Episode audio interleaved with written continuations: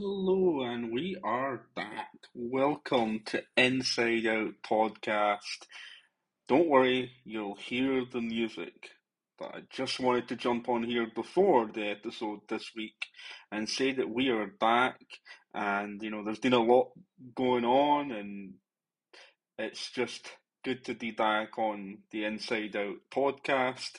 This week's episode, it is an absolute beauty, and it's an extra long episode to make it up to everybody. Enjoy the episode, and we are back. Weekly episodes of Inside Out Podcast, shooting the shit. Take it away with the preview for this week's episode.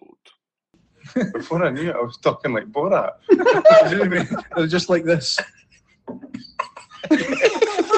When I was in there, for the confusing listeners, I had my left hand in a okay position, got my first finger, the index finger of my right hand, and put it through. Yes. The universal sign for sex. You need to learn to breathe, fucking hell.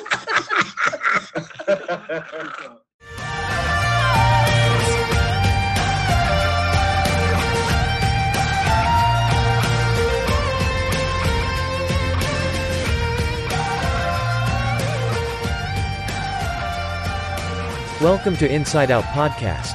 Here is your host, Sean Barnes.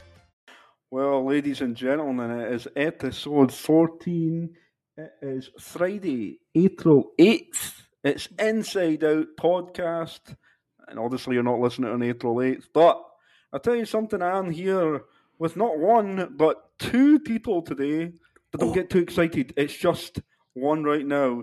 And it is the co-host. And as you can tell, He sounds like he's out of breath for a certain reason. But anyway, that is besides what... you can't see this like I unfortunately can. You know what? Michael is the co-host, and he is the only person I know that is the human... the human equivalent to a typo. Well, I think you made a wee bit of a typo there, Sean, to be honest. So. A word typo. You know, exactly. A terrible intro to the podcast this week, but just to be clear, we have a guest coming on today. Yeah, he's not cheating on me. He's not cheating on me there when I'd smash him if he did that.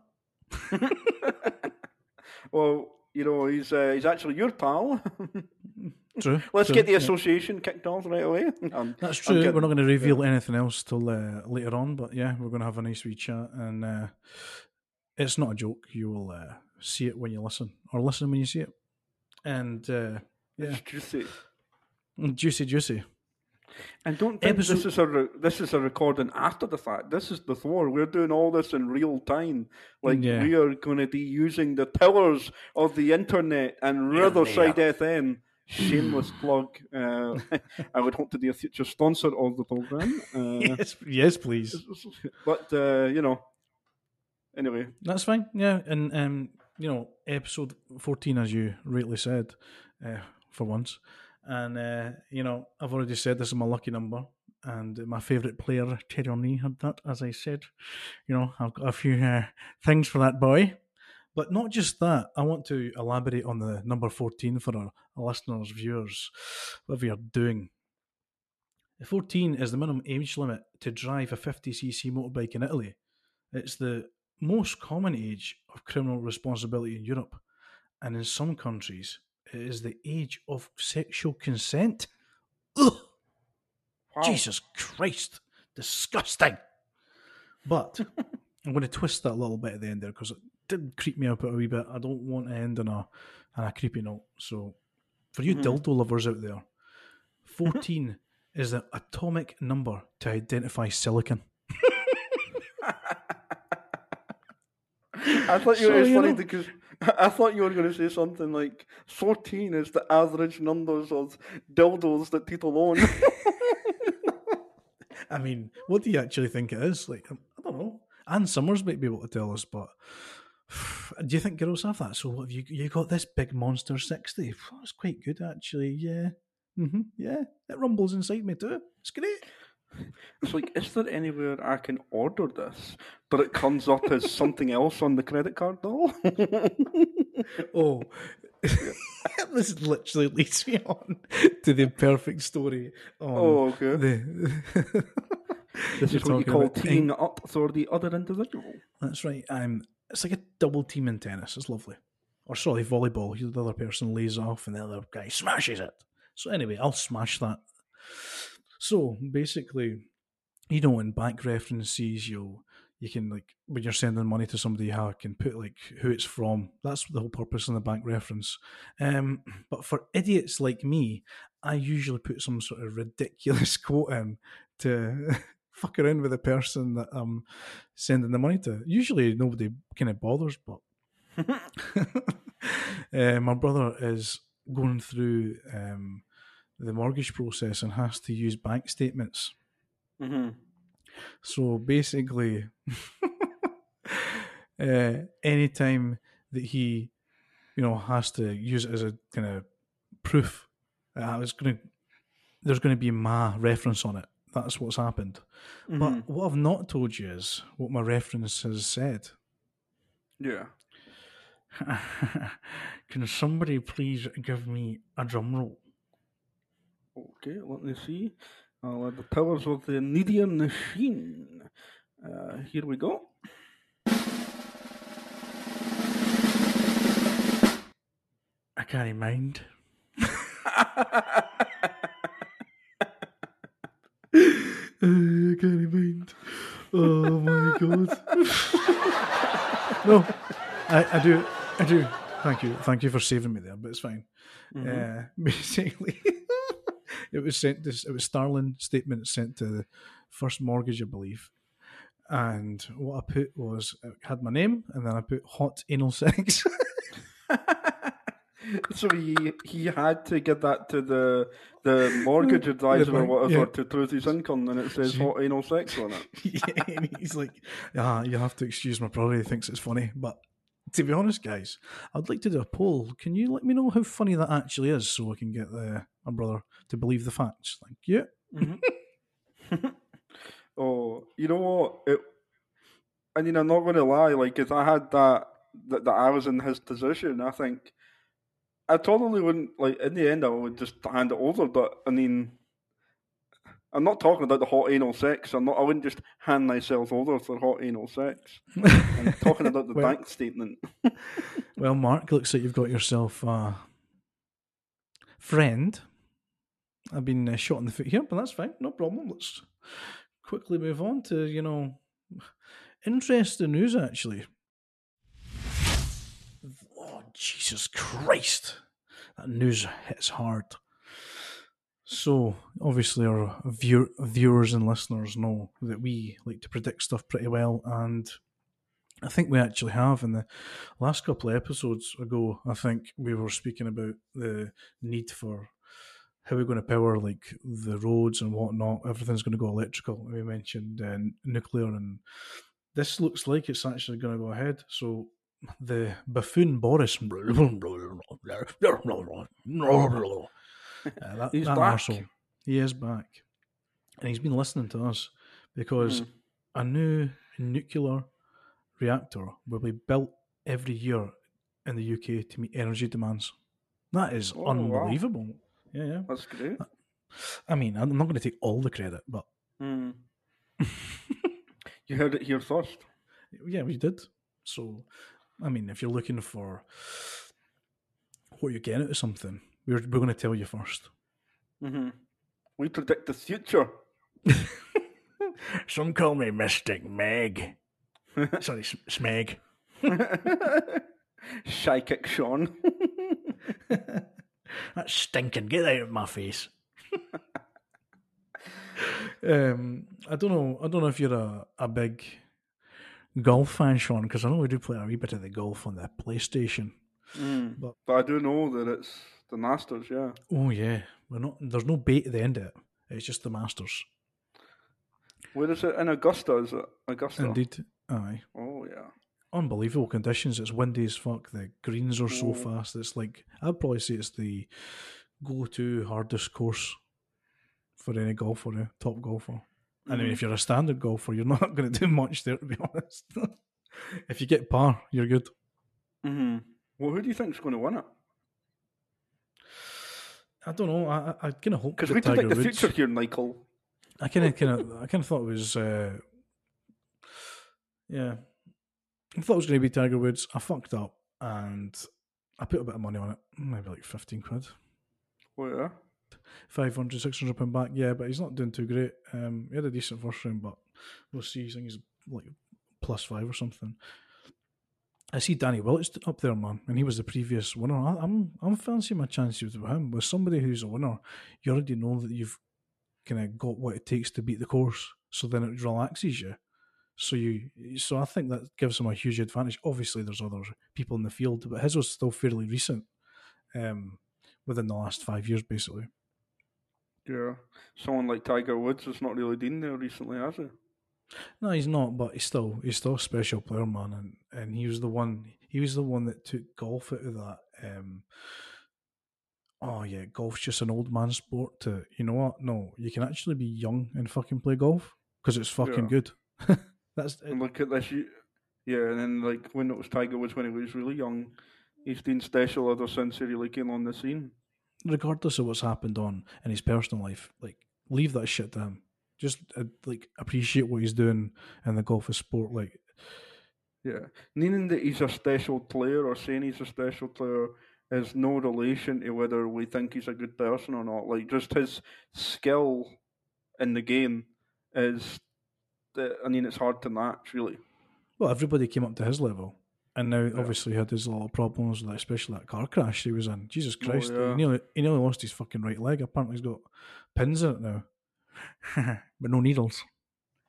What wife was it that I was looking after him then?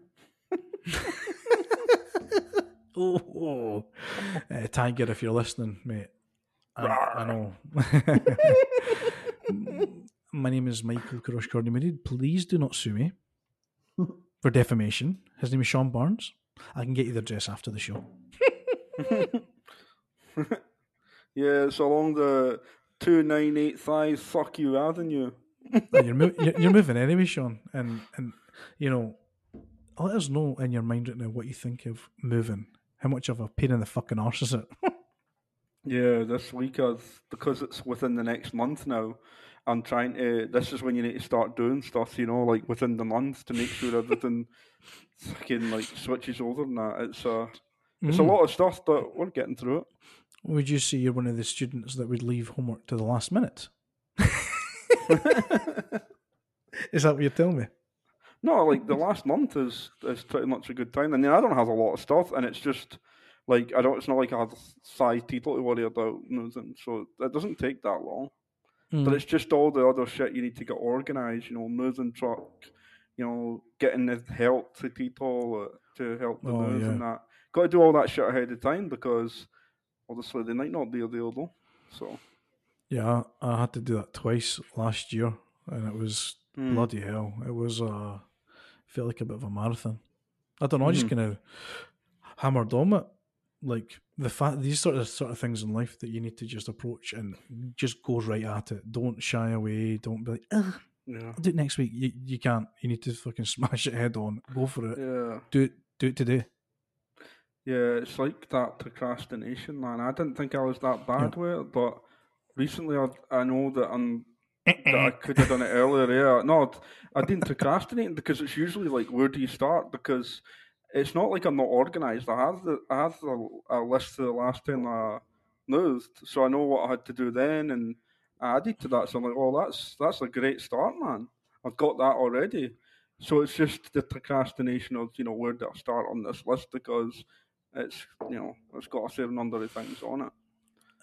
Some of them take 2 minutes to solve, but some of them are like, arrange it ahead of time, book something, need to buy something or taste or something. So, and it's just concerning to me that, last episode you said you found the end, but now you're saying you don't know where to start. I think I've got you out, pal. I don't think you have found the end. That's false advertisement. Yeah. Well, that actually made me so proud last week You know, when I wrote those show notes for the podcast, I'm like, yeah, I found the end. I felt great. Felt fantastic and proud. But just turns out I don't even know where to start. Michael, over to you. I don't really tend to do starts. I used to do the finishing, but unbelievably, sadly, I have to say that it is 44 days of the Russian-Ukraine war. Oh, I don't know if you guys felt the fucking sigh when I fucking felt the sigh when I was hearing, like, saying it. So I'm going to guess you guys felt it when you fucking heard it as well. Ridiculous. Yeah, and latest in the news, or not the latest, but one of the things in the past week was these crazy war crimes that's happened. Well, yeah, attacks on people, but these, you know, there's been footage people have reported, like people getting their hands tied behind their back and blindfolded and shot and that. Good God, it's barbaric. I don't know about the blindfold actually, but it's bad enough. They were basically beating people up and then tying them up and shooting them. Like, that is war crimes, man, and that there needs to be repercussions for that, because that is disgusting. I guess the problem is, like, the people that are going to be affected most of the fucking Russian public, they can't really do anything. They're the fate of one person. It's fucking madness. And, well, to give a context, what they're doing, what's happening now, NATO have agreed to give heavy weapons to Ukraine. And when they mean heavy, these are like war-changing weapons. It'll hammer Russia. So, like, yeah, it's escalating. It is. It feels like this could now be on for years almost. It's ridiculous. Because we've not heard much about those peace talks in the past week, because they were on the horizon, and then, I mean, they have not looked enough, but there's not been a lot said after that. They looked promising. If anything, everything's continued. I think Putin's actually just going to go right to the edge, because it's almost like it feels like he's, like, I don't know, dying, but it feels he's doing the most riskiest shit, because there must be some sort of time limit or something going on here. This is what it looks like. He's just be like, one final, like, hurrah. You know what I think, though? I think one of the things is he's not the type of guy that will purposely make himself look bad. You know what I mean? Because he's not going to give up on the war and just back out. He's not going to do that. He's going to stay until he's either defeated or he takes over. Yeah, because it would look worse for him. He'd probably end up getting shot in the back of the head somewhere if he did that. But it's disgusting, and those war crimes, like... The problem is, nobody really controls him. Yeah. That's why they're doing what they're doing with the sanctions and that, because they can't control him, but they can... There's other things that they can do that force it a little bit, but I don't think even he's the type of guy that's going to go, oh yeah, these are sanctions are too much, we're going to give up. Again, I don't think he's going to give up, man. I think it's going to either be that he gets beat or he takes over that territory. But, I mean, it's escalating, right? Heavy weaponry, like, that is one step closer to no-fly zones and actually the NATO alliances going in there. That's true. And, well, you know what? It just feels like one of them's used the fucking sand attack. Shite. Don't fucking use that when you're doing Pokemon. It's pish. Not effective. Even fucking tells you. It's not effective. Don't fucking use it. Pokemon. Gotta catch them all. Well, Michael, one other thing I did want to bring up to you was, I think, like, when I'm talking about moving and that, like... I like to move it, moving. I like to move it, moving. I like to move it, moving. You like to... Tell my story? Be my guest.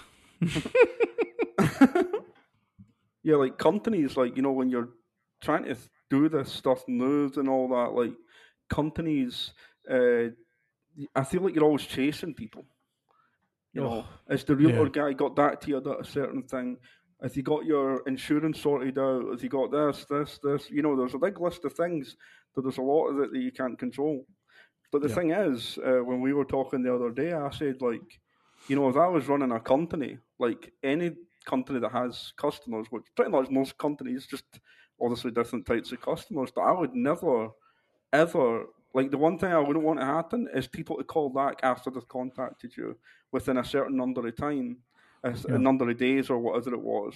Like, I would have a thing where it sent them a message every day saying, like, yeah, you called us about this, we're working on it, it's still going to be done by next Friday and that. Like, I don't know, man. I just don't know why these companies don't fucking look after people anymore. Because no, but if they're getting the money, they don't care, but like... You're 100% right. You're 100% right, but for some reason, all I could think of is needy girlfriend when you said that. No, I love you, love you. I really love you. Please don't go away. Don't go away. Why do you have to sleep like that? What you can do is, don't leave. Don't leave. I'll leave you if you leave me. Fucking hell. Michael, I'm about to take... We played a game a couple of weeks ago, right? And I wanted to take it one step further because it's just too funny. Okay. So we put on it, why is my, right? Oh yes, I remember. And then what is my? And then we were reading out the list that comes up on Google, the Google machine. Yeah, yeah. So I thought, you know what? Let's just, in a day we were going to have our first guest on Inside Out podcast, shooting the shit. I feel we need to take this to the explicit level. Yes, it is rated explicit on all your favourite podcast platforms. And if you don't understand that, it's the letter E. So the question I put in, or at least the what I typed in, is, why is my penis? Let's see how many I can say without you laughing. Okay. Right, so this is the challenge here. I'm sitting up in the chair. Right. There is 1, 2, 3. So there's 9. I'm like going to do my Wim Hof breathing. I'm going to do my Wim Hof breathing and, you know, take that air in. And by the way, if you guys have never heard of Wim Hof, check him out. Unbelievable stuff. The breathing's ridiculous. It's helped my anxiety. It's helped so much things with focus and also cold showers. You guys need to give this shit a try. Just try it. Please. It helps. Anyway, after that wee tip. Well, it's not why is my penis Wim Hof. That's not on the list here, but I have got other issues on the list. Small? Why, ding, ding, why ding, is ding, my... Ding. Well, you'll be surprised. First one, why is... And you're not to laugh. Why is my penis itchy? Okay, must have an STD. Why is my penis swollen? He's just got his bloody COVID shot on his dick. Still not laughing. That was good, yeah. I nearly did, though. Next one. Okay. Why is my penis bleeding?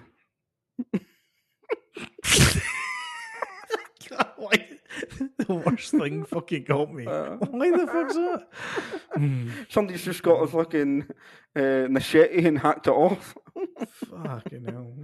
Then I'll go through the last few here a wee bit quicker.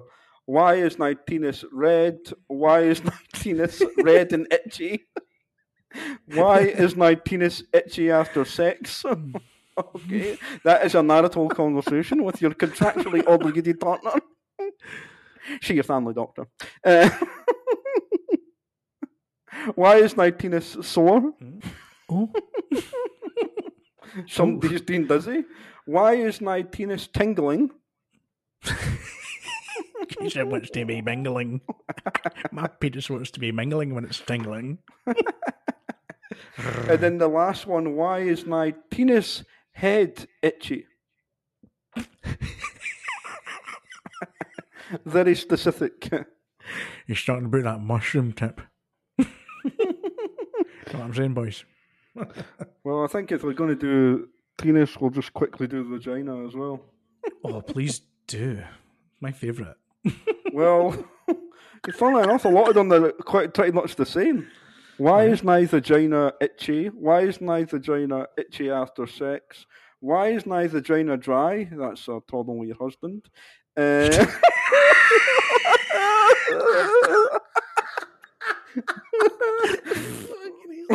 Why is my vagina bleeding? Why is my vagina leaking? Well, that's when you've took your husband out the house and you've got somebody else over. And then, well done, thank you, ma'am. That mean, that's the opposite of the, you got a problem with your husband. He's did too good. Still cause for suspicion. That motherfucker's making you get that mop out. Get your mop out. Get your mop out. Why is my vagina itchy at night? Mm. I'm not even going to go down that path. I think you're going to be song. Why is my vagina itchy at night? Why is my vagina itchy at night? Don't know, so I'm phoning the docs. He said, "Stop fucking socks."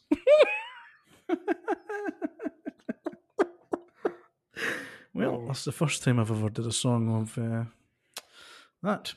But talking about the sexual organ, Sean, yep. Researchers have rejuvenated a 53-year-old's skin cells. It was a woman. So they have the equivalent of a 23-year-old's skin cell. Unbelievable. So they've managed to do the reversing of the skin. And I was always of the idea, if they can make a man's ball sack wrinkle-free, it would fly off the shelf. Imagine going to have a wee scratch and a sniff and your hand slips away down your fucking ankles because your balls are that smooth.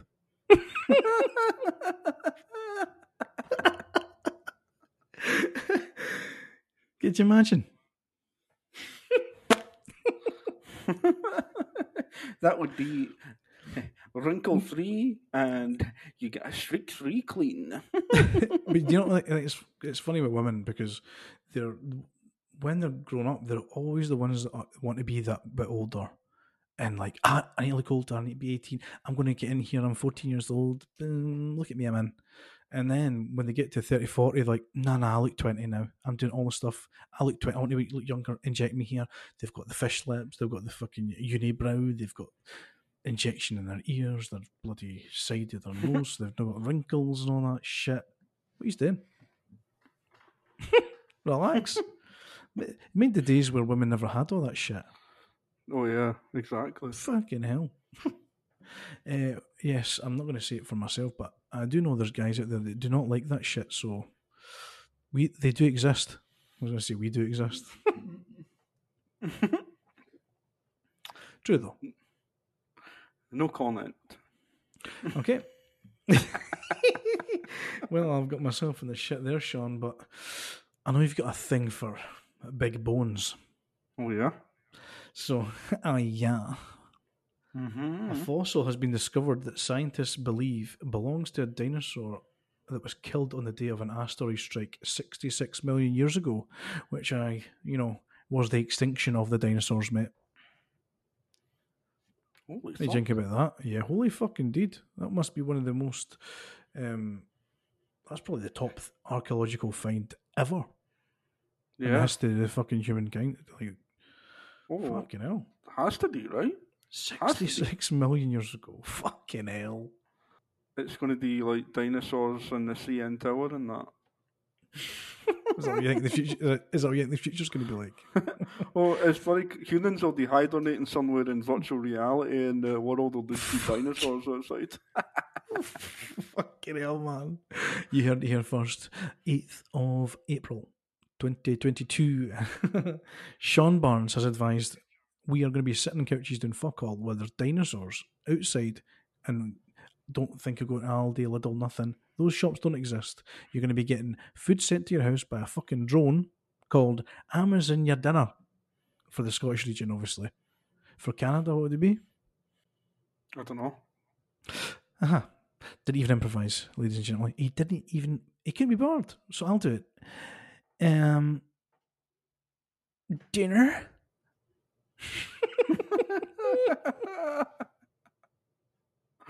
I guess that's close enough. Oh yeah, dinner. But you're on the money.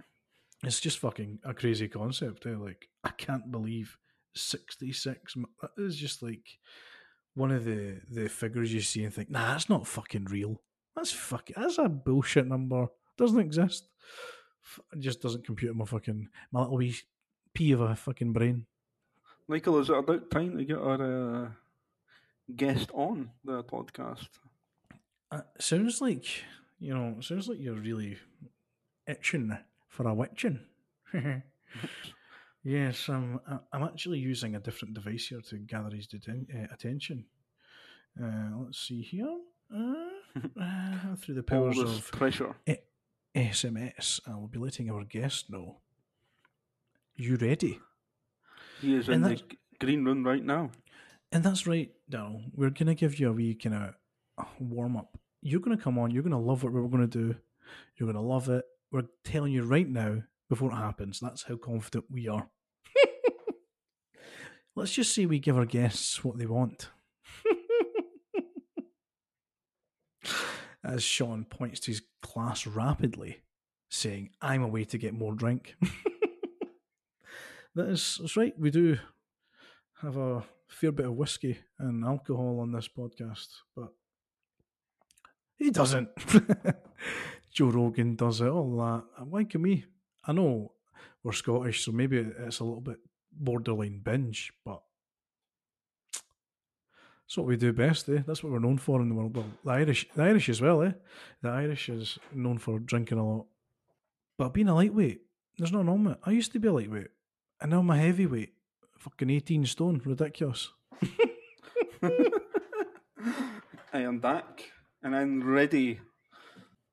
Now, Michael, do we want to give a little bit of a background to who the hell's coming on? Yeah, we can give a wee bit of a background, not a problem. This man has already received a shout-out from us. Well, you know, I think, yes, I'm a bit nervous now that you brought that one up. He is owner of Mar Imperium Limited, which are an electrical company for all your electrical needs in Edinburgh. East Lothian, West Lothian, all the Lothians. Anyone in Scotland will do. He might not like that I've said that, but it'll work. We'll make it work anywhere in Scotland. And just to throw in the deep end a little bit more, he will give you a marginal discount if you contact him online. That is the most fucking dad joke thing I've heard in the last 10 minutes. 2 minutes. I've been generous with the 10 minutes. Yeah, well, yeah, okay, very good. Sadly, viewers, we're not getting any feedback here from the man. This is like the biggest critics are going to be like, you know, I cannot believe they started recording. They wanted to do everything live, and they didn't even have their guest ready. So when they were ready, and I don't give a shit because this is real life. Wonder what his excuses, you know. And when I look at his name, who is in the waiting room, his name is just Daddy. Interesting. I'll query him as to why his name is Daddy. We'll get it live right now in the power of the fucking internet. Oh, yes. Oh, I've one ringer done, and it disconnected. Oh, yeah. Here we go, Diddle. Interesting. Yeah, well, this is the part we were trying to edit out, but we couldn't because we did too much stuff in it, so bear with us. Listen, here we go. Hi, you're through to Darryl Mar at Mar Imperium. I'm afraid I can't take your call at the moment, but if you please leave your name and number, I'll get back to you shortly. Many thanks. Oof, that's a proper phone voice, eh? Welcome to Mar Electrical. What's this company's name? It is called Mar Imperium. Mar Imperium. Yeah, I like it. Well, I like the name. If you need any electrical problems solved or any electrical enhancements, I'm sure this is not the right terminology, but Mar Imperium is the place to go. You'll go to East Lothian, West Lothian, North Lothian, South Lothian, Dundee, Aberdeen, the Highlands, Grangemouth, and anywhere in between. Mar Imperium. Unbelievable. And just as we've come to the end of that, he's came alive and he says, yeah, so ladies and gentlemen, we don't do this, we've never done this, we've got a nice wee jingle we're going to play. Hope you Wayne, don't know what he weighs, but he's the guy that got the shout out. Okay. Darryl! And Darryl is on the podcast!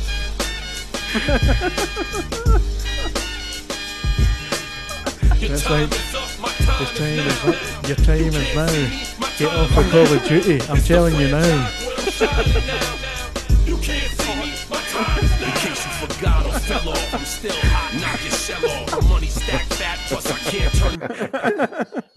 Just to say, guys, we said that, and his headphones were unplugged. I know. So, thank fuck we're recording this episode, because you can hear back and hear how well we actually did that. It was a great introduction. I know. She made that fucking stick his headphones in. So that's the obvious reason why you don't have three people when it comes to doing podcasts. We fell off quite a bit. But it's fine. Apologies, I was playing on the PlayStation. So Darryl is the person that we could have called creepy in the beginning, but we didn't, because we had a neutral friend on Facebook. I don't actually know Darryl, but Darryl, it's good that you listen and enjoy it, and it's good to tell you on as well. 100%. Yeah, no, thank you for having me. I'm delighted. It's, I was speaking to Darryl about this earlier, and it's funny because it's like Darryl kind of knows you because he's listening to the podcast, but you have no idea what the fuck he's about. He's like, oh my god, yeah, Sean's my best pal, I can speak to him about this, I can speak to him about that. And then Sean's like, who the fuck are you? And we're going to get that live, guys, right now. We're going to get that live. Oh, yeah, so is this where I have to be the host and be like, hi Darryl, can you tell us a bit about yourself? What did you do? What's your dick size? You know, just the basic fucking guess questions. Do you have foreskin? Do you like to finger your arse? Well, we've actually delivered a little bit of promotion for you, Darryl, just before you came on. Yeah, I'm pretty sure you're going to be happy with the Mar Imperium, about 5-10 minutes worth, so don't worry. We'll not charge you for that. Oh, did you? Oh, that's very kind of you. Yeah, we'll not charge you for that, but in the future, we may. This was complimentary. I need to come up with a little jingle. Oh, it's a nice wee jingle, don't worry. I'll try my best. You know, very passionate man, Persian man, hairy Persian man. Some people call me Hepime. I don't need to know what that is. HPM, hairy Persian man. Or Hutton. Yes, exactly what I said. Oh. When the joke has gone so far over your head that you make the joke again. Loving it, Sean. The power of editing. By the way, there I just looked fucking brilliant and I knew exactly what was going on. So. Look at you fucking tossing yourself off like that. But I'll delete that, don't worry. Oh yeah, no problem. As Sean said, welcome to the show, Darryl. And you know, we've spoke a lot about mental health, all this stuff that doesn't really tend to get talked about, and you know, you're kind of going to open up about some stuff, and we already have as well. It's just to let other people listen and know that this can happen to anyone, and right. It's normal, eh? It's like, this is the biggest thing about the podcast is mental health is real. Don't shy away from it. You should approach it like you do, like having a laugh, to be honest. That's the way I'm trying to approach it. Like, what do I do? I'm going to go for a laugh. Let's just go straight to the mental health. And welcome back to Depression Radio. It's the 8th of April. And whatever you're doing right now, walking the dog, taking a run, taking a shit, I don't know. Good morning, good afternoon, good evening. I knew you were going to say that. But yeah, it's class to have you on. No, thank you. No, I was sending this to Michael, Sean, a few weeks ago, when I first started listening in. There's been a lot going on in our personal life just now at home, which I'll go on to, but it's nice just having something that you can Apart from that, stuff I can't control. I just wanted to make it brighten up a wee bit. Sorry, go ahead. Yeah, and Sean is the miracle worker. He can make it bigger. Oh, God. I mean, that's a different kind of change in rooms, isn't it? It's like a before and after. Oh, wow. Nice. You can use that now, aye. A different type of Carol Smiley. Oh, fucking class. And that fit in perfectly with the joke. Love it. I'll let you continue. But,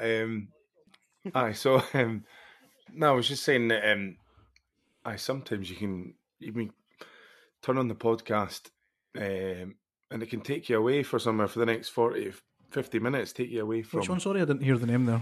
What podcast are you talking about? Oh, the Inside Out podcast, Shooting Shit with Michael podcast in particular. My particular favourite. But yeah, it does. So to cut to the chase, what's been going on with me in particular just now is my brother-in-law died. So Callum died in jail. He was in for sort of minor assault charge. Could have happened to any of us. Mm-hmm. And he ended up getting COVID.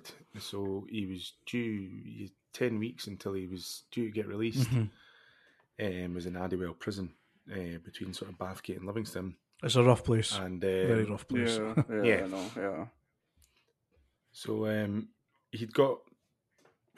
it was confirmed it was COVID, so the whole place was in lockdown. Mm-hmm. And Callum was sick. He was massive. He was 6'7". Built like the gable end of a house. He was just a big lad. Mm-hmm. Kept himself super, super fit. Mm-hmm. You know, when you're in prison, so you can do a lot of the guys just keep themselves. Yeah, and for their own sanity, for his, you know, that was his go-to was the mm-hmm. gym. Mm-hmm. But he was a fit lad. It wasn't like he was overweight and had underlying health issues. Other than he did have asthma. Mm-hmm. But when he was in jail, he got really, really sick quite fast, and I think it was about 7 or 8 days into it, he was really, really struggling. Mm-hmm. And he had a phone in with him, and he was texting my father-in-law and us saying, "Look, I'm really, really not well. Crazy. I'm now starting to cough up blood." So we were saying, "Well, look, speak to the nurse on site and stuff like that." So he did, but he was only getting fobbed off with paracetamol, and my God, only when they wanted to fob him off with it. Shit. So, so it was getting really, really bad, and it got really bad to the point that he got in touch with us again to say, "Look, can you phone me an ambulance?" Mm-hmm. And I suppose the natural thing to do was, well, yeah, but then logically you're thinking, well, what are we going to do? Send an ambulance? It's just going, if they're not getting one for you, when you're being seen in jail, going to turn and wait. Yeah. And then we kind of thought, well, is it, you know, how bad is it? How, you know, because you're like, well, he's in care. Yeah. Yeah. They're going to look after him, you know. But he didn't, and ultimately the next day he was found dead in his cell. So we just got the autopsy report back. Toxicology back, which we've waited for since October when he died. Oh my God. So 2 weeks later was his funeral, mm-hmm. and 2 days after that was his birthday. So it was a double whammy for the family. God, man, God. As well, and he was due to get out like a few weeks later. So we've just had the report back. He pretty much drowned in his own sort of bodily fluid, in his pus and blood in his lungs. Totally lied to by the prison as well. And we found out as well, one of his adjacent cellmates, they set fire to their cell 8 hours after because they knew. They were all shouting, they weren't getting any response, they knew something had happened. So they set fire to their own cell to try and get to make them go on, so that they would come and put the fire out. And when they came in, they were like, ridiculous, man. So it's been pretty awful. My wife has been pretty terrible, as you can imagine. Our mum and dad have been awful. We've been on news quite a lot the last few weeks. We had a protest last week outside Scottish Parliament, which has gathered a bit of momentum. So it's just, we're trying to raise awareness more than anything, so that this doesn't happen again. And whatever protocols and that they've got in just now, they need ripped up. You know, they need to seriously look at this, because neglect in care, let alone in prisons in Scotland just now, is horrendous. And loads of people have come forward to us saying we've had relatives, loved ones in the last year or so that have died almost exact same circumstances in Addiewell prison. So,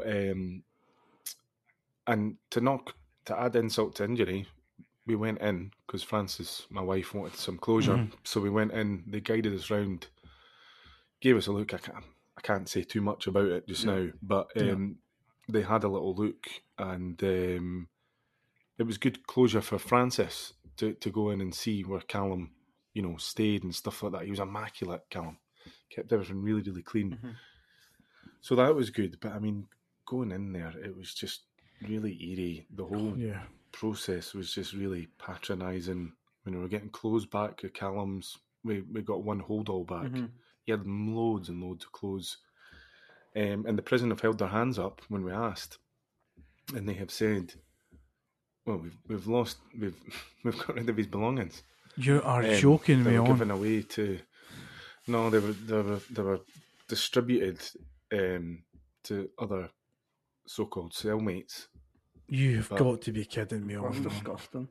We just don't know, and like I said, we're waiting to hear other stuff back. So I don't want to say too much, but it's all of that on top of it has just been insult to injury and so on and so forth. So the last few weeks, I'm not going to lie, coming on and listening to you boys shooting the shit is you're fucking here. It's taking me out because you're here, mate. Well, but, you're going to listen to this and you'll be shooting yourself. No, I know. But it's been it sounds silly, but see for those 40 minutes, and especially when you guys are maybe touching on stuff, we're all, you know, similar age and stuff like that. It takes me away because, and I have to admit, on a selfish point of view, it's been quite difficult for me because I kind of always felt that I'm the headstone of the family. You know, I'm kind of hold everyone together. And having to watch my father-in-law break down like that, having to watch him on telly break down like that, now, the other thing that we've now got, because Callum was in prison, we've got so many trolls on... You're joking. On the media, online media and stuff like that. You know, people just tarring people in prison. I cannot believe they're trolling over something like this. Like, how much of a fucking arsehole do you need to be that low? Where this fuck... horrible, man. It's some of the comments is like, oh, we had one or two, like... oh, that's one less that we've got to pay for in taxpayers' money and stuff like that. And listen, we've all had a hypocritical sort of comment like that that's come out of our mouths at some point in our life. But when you look down at the brass tacks of it, you can't tar everyone with the same brush. You don't know what people's circumstances are. It could have been any three of us uptown.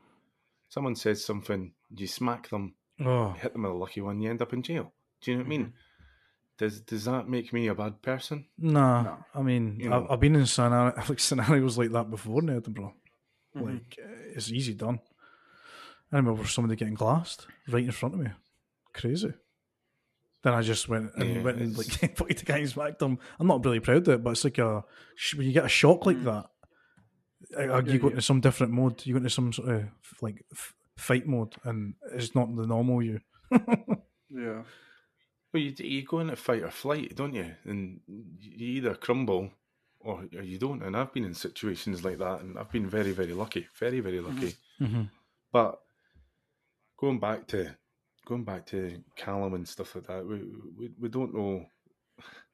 We just genuinely want prevention from this happening.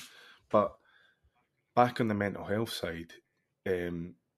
Coming away, I think it's so important, and I'm going to sound a bit maybe a bit selfish here, but I can only relate to how I feel. Yeah. But sometimes I feel, I've said this to Michael before, I sometimes feel that, especially now, because there's so much emphasis on what you can say and what you can't say and this and that now, and there's a lot of help out there for other people. I mean, you're hearing about, you know, women not feeling safe at night, walking home and stuff like that, and I totally get it. It's horrifying, though. I totally get it.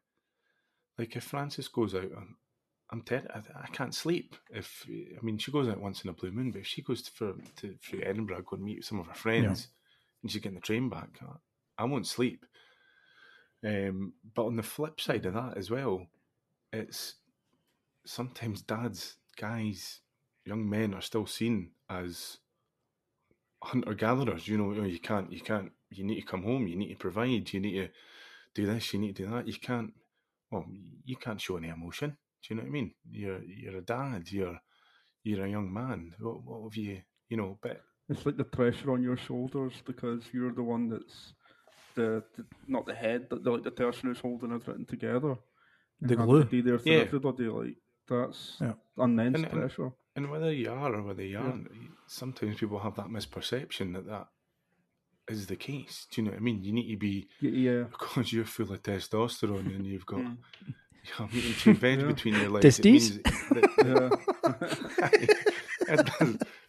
You know, you're expected to be the tough guy, and I've said this before, people with big personalities like you two as well. You mean knobs. I am not the only one that's small. You just got to remember that. That's the takeaway. She wants to see my wee mushroom tip. Power up. But sometimes the bigger characters, the bigger guys, the guys that are, oh, he's always a laugh. Mm-hmm. He's a good laugh. Yeah. What's wrong with him? Yeah. It's sometimes those characters that can fall the hardest.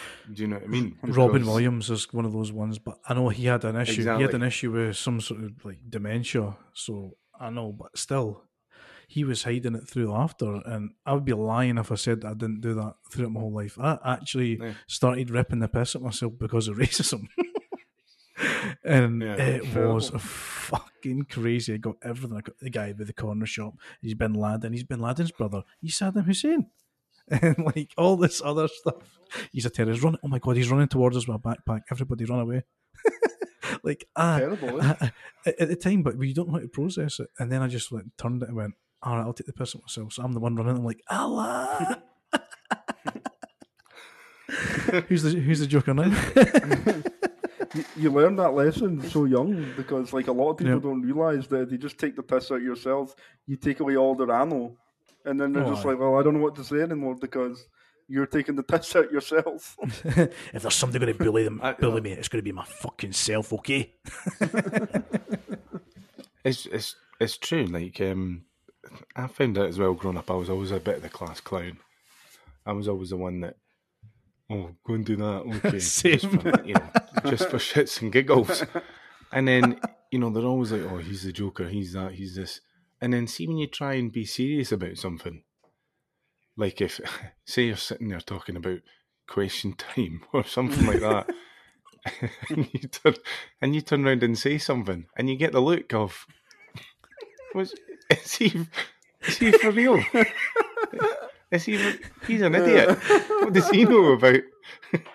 What does he know about question time? Yeah. But it's true. Sometimes when you're wanting to be this bubbly sort of funny character, it's sometimes difficult for them people to take you serious, and that pisses me off. That is unbelievable, man. You've literally summed up my fucking life there, big time, eh? And I remember getting a bit of feedback off somebody at my work. They were saying like, look, I had a bias against you. I thought you're just having a laugh all the time. You're not doing any work or anything like that. And then he went, but that was because of the bias. But actually, you do work and you do stuff, but you just have a bit of laugh at the same time. So it's like you're getting penalised. Yeah, the folk that are door-faced at work, just like boring, they're fine. Mm-hmm. No problem. Yeah. How did you, Sean? How did you find when you moved to Canada? Like, did you feel there was a big sort of, like, I've had a few people that stayed in Australia and they said that some Australians didn't really get sarcasm that much. Oh, really? You know, if we were saying a sarcastic... Yeah, which I found funny because I thought Aussies seemed like they would get that sort of, but I think it's regional, you know. I think here, that is definitely a thing as well. Like, the humour people don't get in the beginning. Like, that's how I got used to saying I'm kidding or something after it, because some people will take it. It's like... You're a fucking dick. Just kidding. Okay, that's all right then. It's just like it's a different way. You get used to it all the time, but it is. I can see what they say. Like, they don't get the humour. Like, we all say stuff to each other that sounds ruthless, but we don't say we're joking after it. We sound like we mean it, but we know we're joking. You can't do that here the same way. People don't. No. People don't like take it the same way unless. I only found people that did was like people that I got closer to and that actually understood me more than like just someone that you worked with or something. Half of them were sure to understand your fucking accent. See, in the beginning, I'm not going to lie, the first year or so, I thought that I was talking so clearly and so like perfectly, right? And I said this on the podcast before, like condescendingly, it's like, I will speak very slowly so you can understand what I'm saying. No, but they actually, I thought I was speaking slow, and they were like, oh, no, you need to slow down. And I'm like, how do I go any slower than what I'm going? Darryl, is Sean sounding slow to you?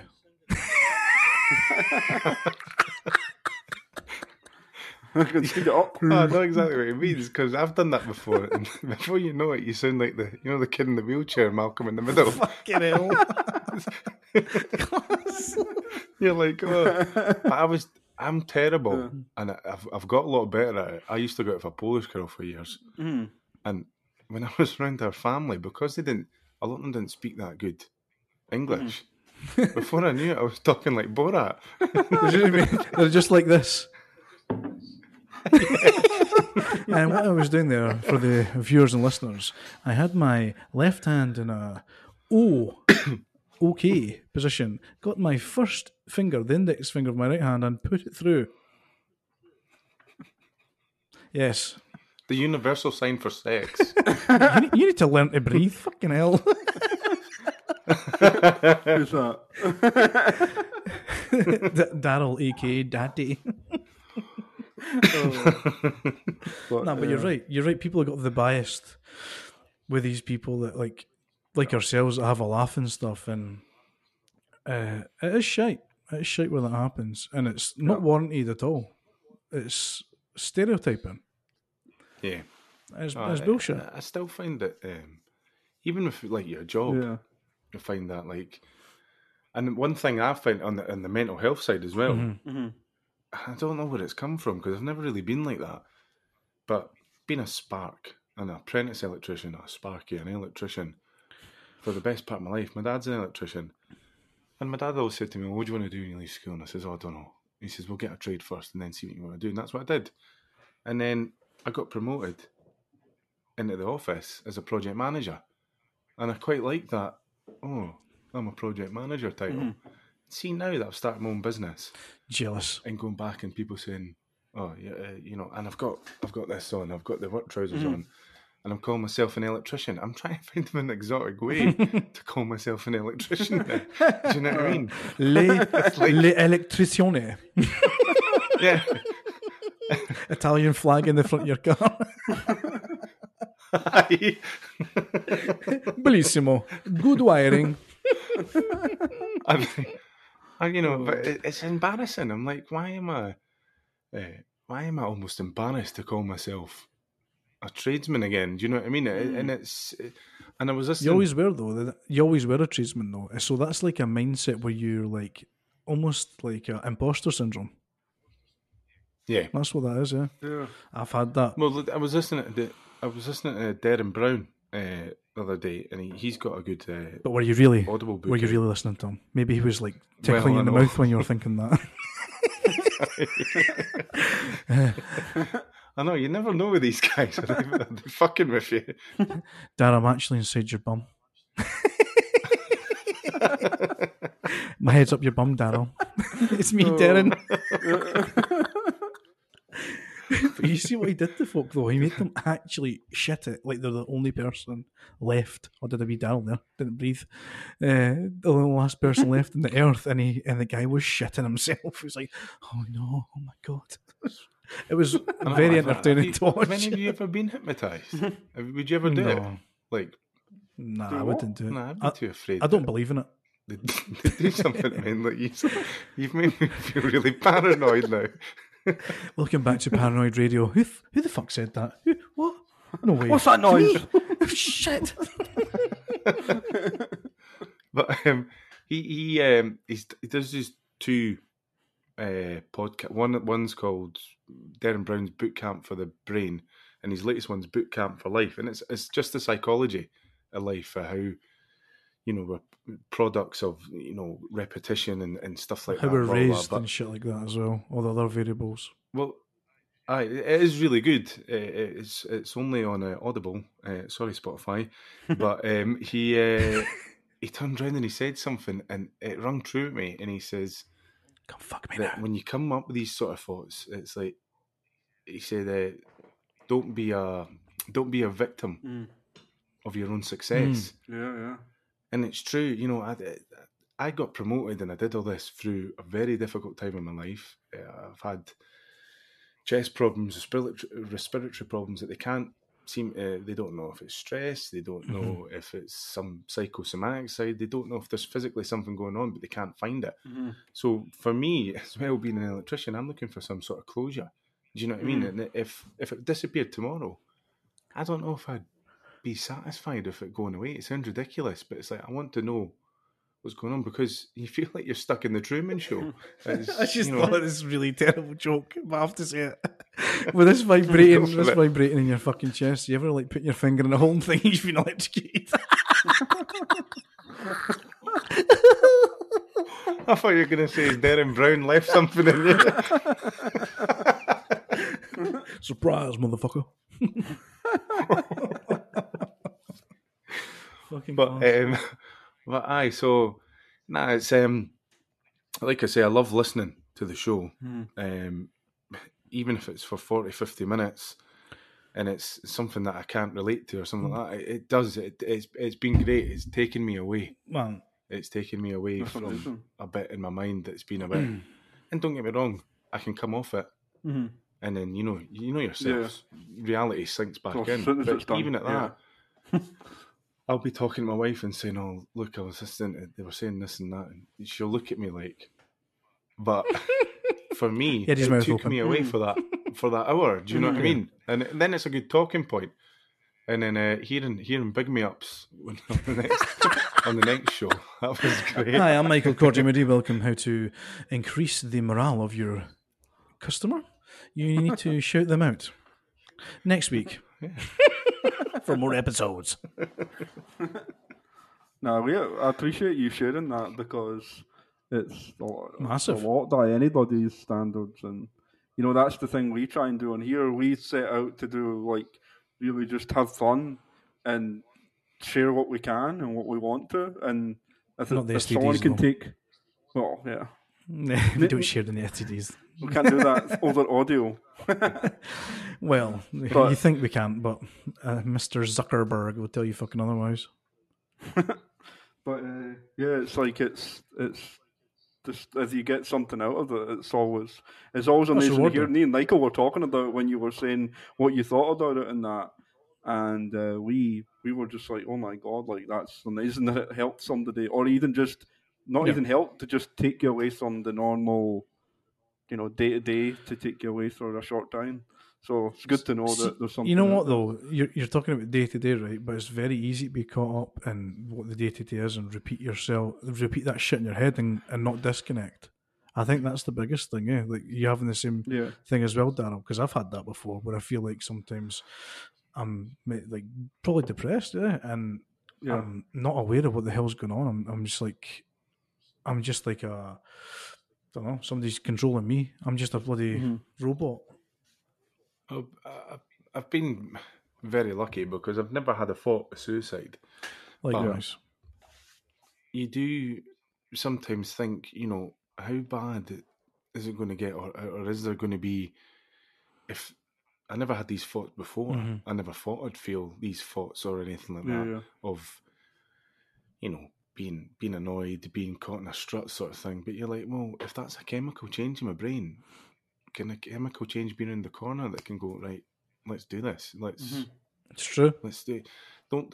Now that I've got kids and my wife and stuff like that, I've now got motivation. But then, if I didn't have that, how bad would it be? You know, would that switch go? I don't know. And it's sometimes not worth thinking about.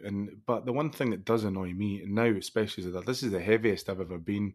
I used to be pretty fit, you know, and I was in a good healthy routine. I was playing football a few times a week, this and that, and what have you.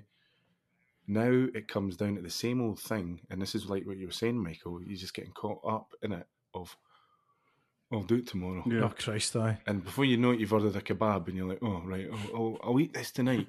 And then tomorrow I'll go and buy a salad, and I'll feel so much. And you don't do it. You don't. And this is the thing just now, and I think COVID... Oh, enhanced it. Has got a huge 100%. Contributing factor to it now.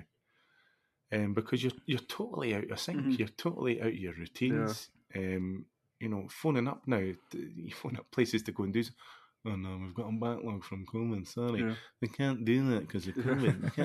It's like, come on. I know. When are we going to get out of this strut? Do you know what I mean?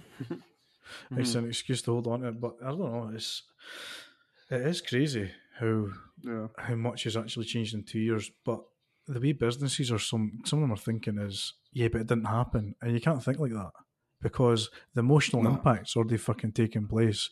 Already happened. Yeah, exactly. We've all been living at home for 2 years. I don't know, obviously for yourself, Darryl, it's a little bit different because you're actually going places and shit. So you could argue that your work routine was maybe the same. Is that fair? Yeah, well, when lockdown happened, I was still project manager. So I was. This was pretty much my setup. So I'd be at home, just on the computer. I'd maybe go to one or two sites. But yeah, now going out and going across and seeing stuff. I mean, I think one of my first jobs when I went self-employed was your house, Michael. I'm sitting there making the blowjob fucking reference on. I've just you weren't expecting that, were you? I didn't know of. Pammed you off. In fact, I'm pretty sure I installed the camera.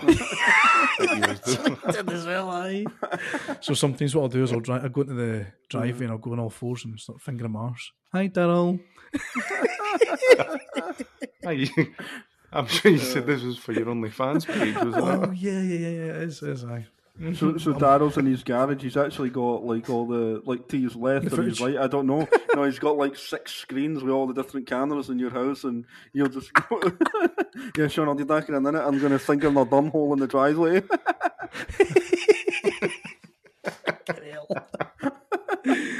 Darryl, honestly, can you see it? Would you finger your bum hole and lick it for £1 million? For £1 million? Aye. I'd do it for £20.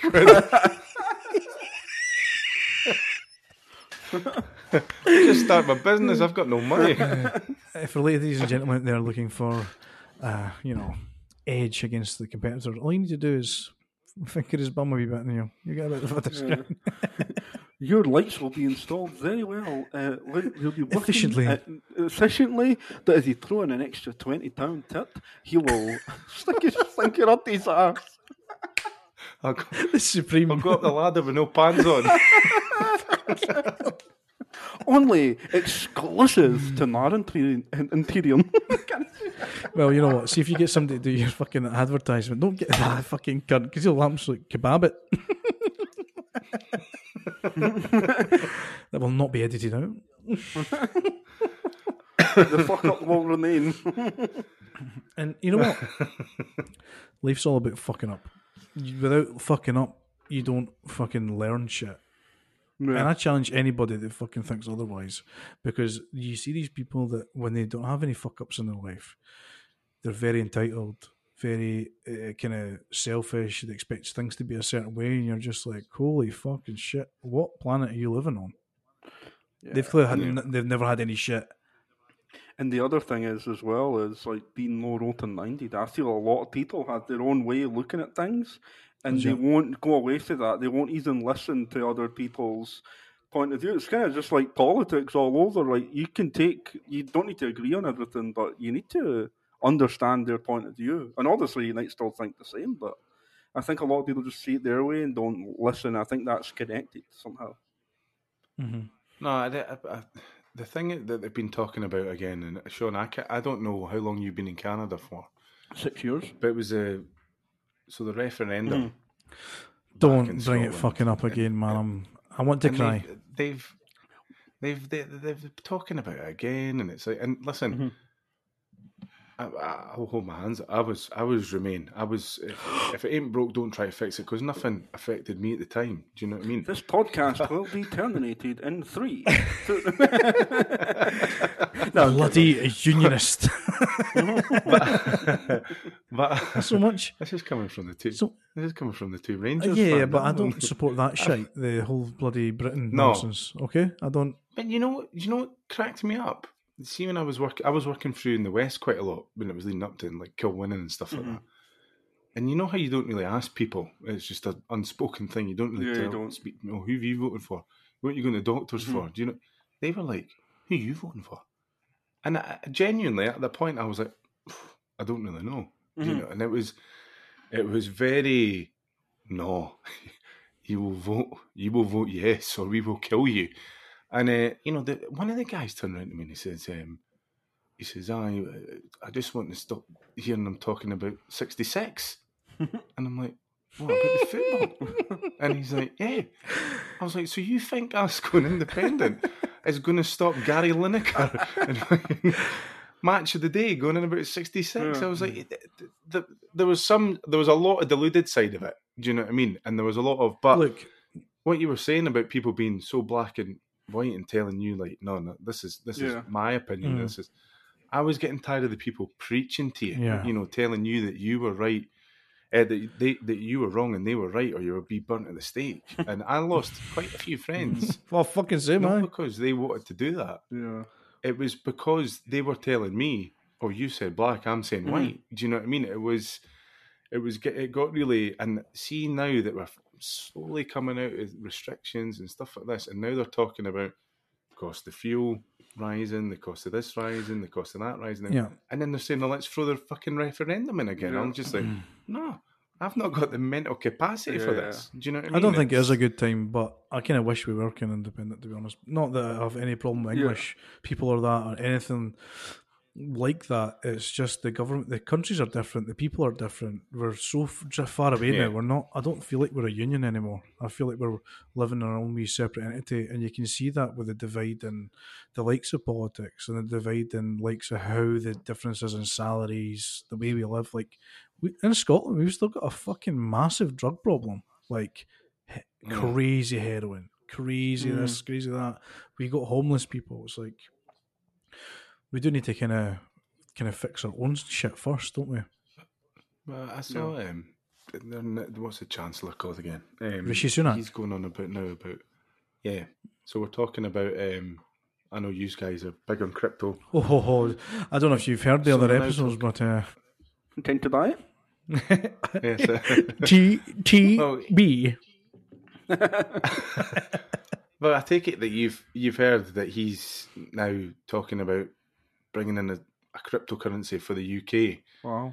But it's programmable. So they've released all the information about it, and they're saying that, we're going to do one. It's, we're going to be a modern country and stuff like that, blah, blah, blah. But it's programmable. So they were talking about it on a channel I was watching the other day. So what they mean by that is you could literally go, right, I'm going to buy this with my cryptocurrency, and they go, well, no, you're not, because you've spent too much money at Costa this month, or you've spent too much money at. Yeah. So I'm like, controlling the consumer, and they're trying to put across like the health side, like, oh well, no, you've had 2 Dominoes this month. Yeah. You're a fat bastard. You're not having another one. And people are going, well, that's great, and that's how they're putting it across. But for me, especially in the government that we're in just now, that ended up buying shares. Oh God. In all these pharmaceutical companies at the start with COVID. Please don't, man. What's going to stop them manipulating the market and the rich are getting rich? So I think it's a very slippery slope. And could this be a big thing on crypto? Is this going to make people think, well, wait a minute here? Well, I think it's like actually like totally not like it is cryptocurrency, I'm sure, but it's not. The whole point of crypto is it's meant to be decentralized and the control of the people. Like right now, it's under the control of the financial laws and the financial banks. Or are we saying that we're basically passing it over to the government? Because that's really like it's either like what it sounds like is that they're going to control it, and that puts you in the same position at the end of the day. Someone else is controlling your life, controlling your life, how you spend money, how you, where it goes, how much, how many times is it you're allowed to do that. Then that's how you dictate the whole of the country, and then that's it. This is like going towards the likes of modern Hitler. It's like another leash round your neck. It's like, well, yeah, but no, going back to the whole independence thing now. Like it's totally changed my opinion. I mean, don't get me wrong, I don't know if a lot of the political leaders that we've got in Scotland and that are ready yet, but if we had someone in place, do I think they should go independent? I don't know, but I certainly don't like the way that we're being governed by Westminster. Yeah, I'm happy to put myself forward, guys. If you want to vote for me, my constituency is Harrington. East Lothian. I'd like to remind the honourable member he is a fanny. And the right honourable gentleman is correct. Case closed.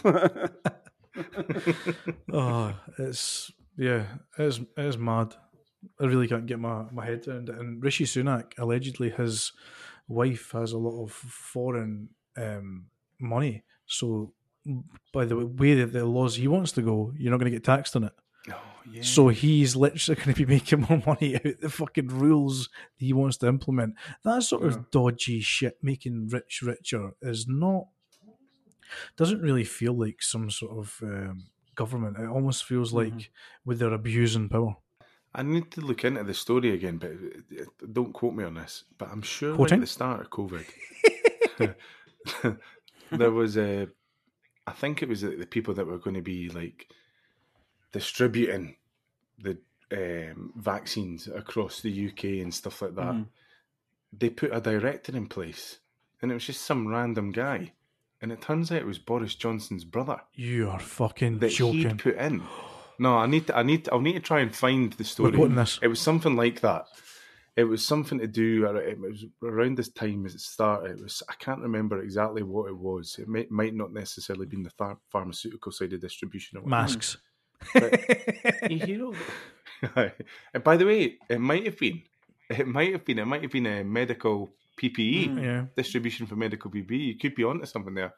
But remember, you see, once you start scratching the surface, it's unbelievable. That amazes me. A fucking Encanto. Under the surface.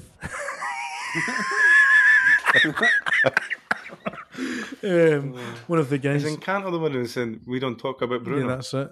It's actually a very good Disney film. It's about that's going to be stuck in my head now. Mexicano power. Do you find that with the kids now, Michael? If they've been listening to something. You've got that song stuck in your head. Yes, absolutely fucking shite. I had Blippi stuck in my head. I had fucking Peppa Pig. I had all this absolute fucking shite that I hate so much. I hate the fucking Teletubbies. All those arseholes. Cannot be arsed. I enjoyed it at the time. Don't get me wrong. Great at 5 years old. Not when I'm fucking in my 30s, man. Piss off.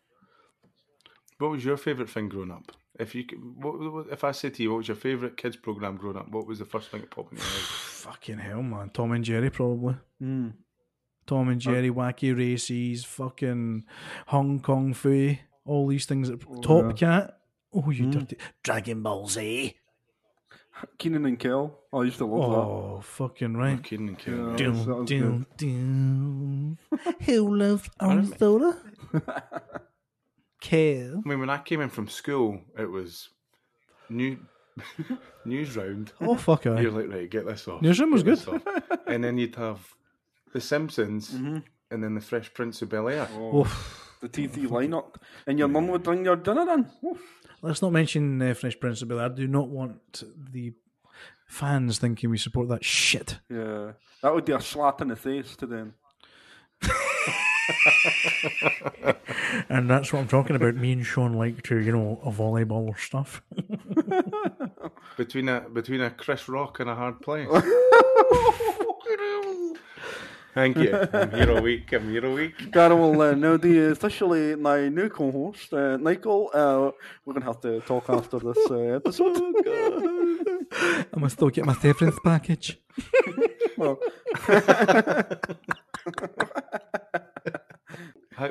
Sean, how's that been? I mean, that's another thing now. Mm. Like, how big? Like, you hear like how big? Well, I hear that a lot. Anyway, yeah. That's taking a back seat. Like all the kids, was it Yemen was getting bombed again? Like, was it like 300,000 people got killed last week?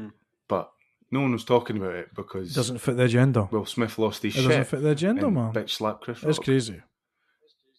I mean, it's been a social frenzy, a media frenzy over here. Has it been the same in Canada? For the Russian-Ukraine, or you mean for the yen and thing? Will Smith.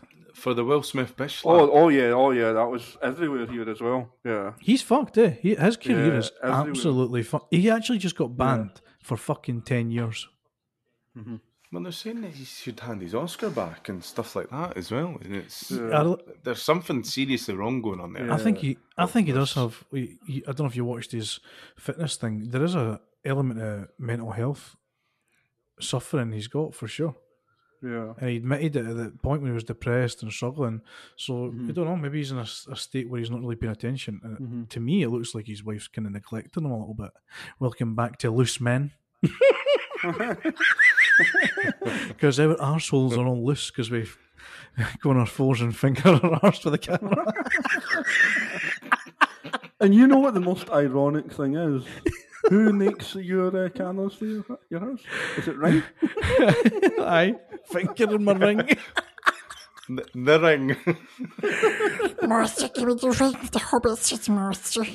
Master, give me the ring. Hobbits. Sorry, I've got an issue, man. I'm trying to get over these. I really hope that someone that listens to this podcast was going to go and buy a Ring video doorbell the weekend and they just got that, fuck that. Or they actually do try and finger themselves in the driving and go, it didn't really capture Mars properly. You go two ways. That's what Sean's been telling me. Well, you get that notification on your phone, eh? Like, there is a movement in the driveway and you click up the notification on your phone, up comes a guy with, or I don't know who, someone lying on their back with their legs up. Do you think so? If somebody theoretically put ring on ring, they could be somebody's entering your passage. Yeah. Moses, beware, I'll be spreading your sea. See, my ring bell's at my back door, so it's, someone's entering my back passage. Welcome back to Jeff Bezos's dirty jokes. So your ring doorbell's at your back door. Correct. I tell a lie, it was. I moved it to my front door. Just I like changing it up. Michael, I believe you got it wrong when you said, Sean, it goes both ways. I think Darryl would be a better advocate for this. Well, he is the electrical man, and he comes from far away. What can he say? Mar Imperium. You definitely been thinking about that all day. That never just flowed off the top of your head. No, I have been thinking about it all day because that's what I do, eh? Think about other people all day. That's the way my fucking head works. I'm a unselfish son of a gun. Neil Weller's got a list of about 20 electrician jokes on hand, ready just in case that we wanted to go through it right now. I don't. But Darryl, what is the most used electrical joke? Oh yes, I want to know this. Yeah. That's shocking, eh? Oh man. Can anybody smell the electricity in the air? There was one that, did you hear about the gay sparky? Mm-hmm. Oh. He got wired into his mate. That was one. That was ones that daft labourers used to come up the site and tell you, and you're like, ah, oh, it's fucking hilarious, mate. Fuck off. There is another one. The cable colours now are live's brown, blue's neutral, and earth's green and yellow. Mm-hmm. So you used to, there was, what was it? The Irish electrician's wiring was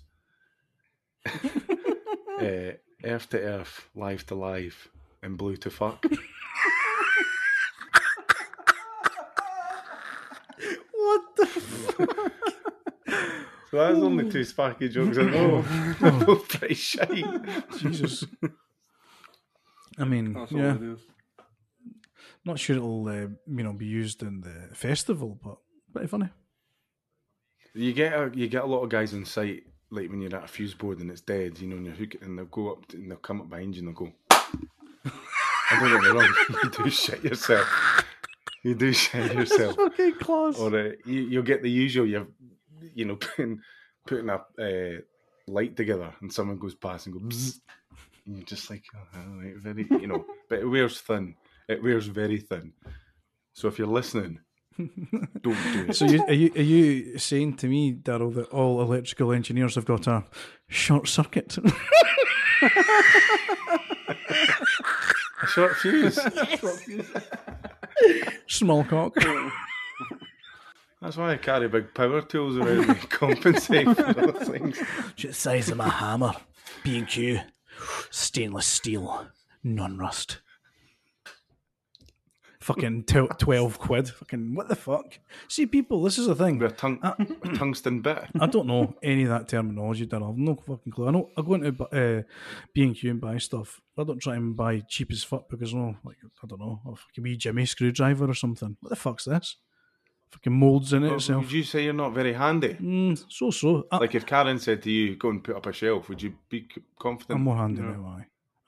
I don't know, I had this anxiety stuff before, but then once you kind of get out your head, this again, about the fucking mental side, they're bringing you back to mental FM.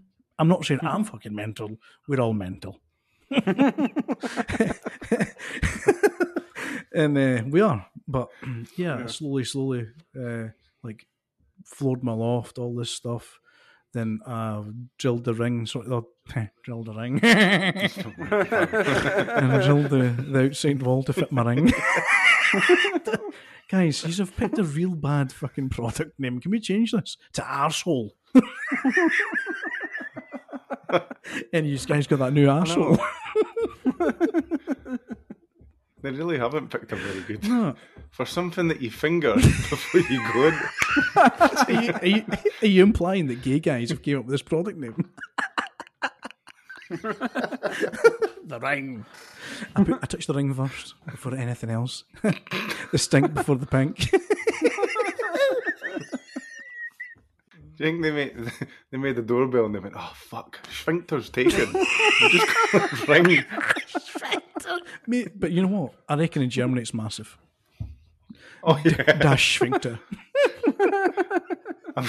I'll put on a German channel later on, and I'll be like, yeah, okay, I don't know if this is even German, but ich heiße Sphincter. Ding dong. Entree. That's not even German, is it? Entree. Ich heiße Hosu. Well, I mean, you're a little bit close. Ich, which is your I, so you got a one letter fucking light, right? So that was good. Fucking hell, unbelievable.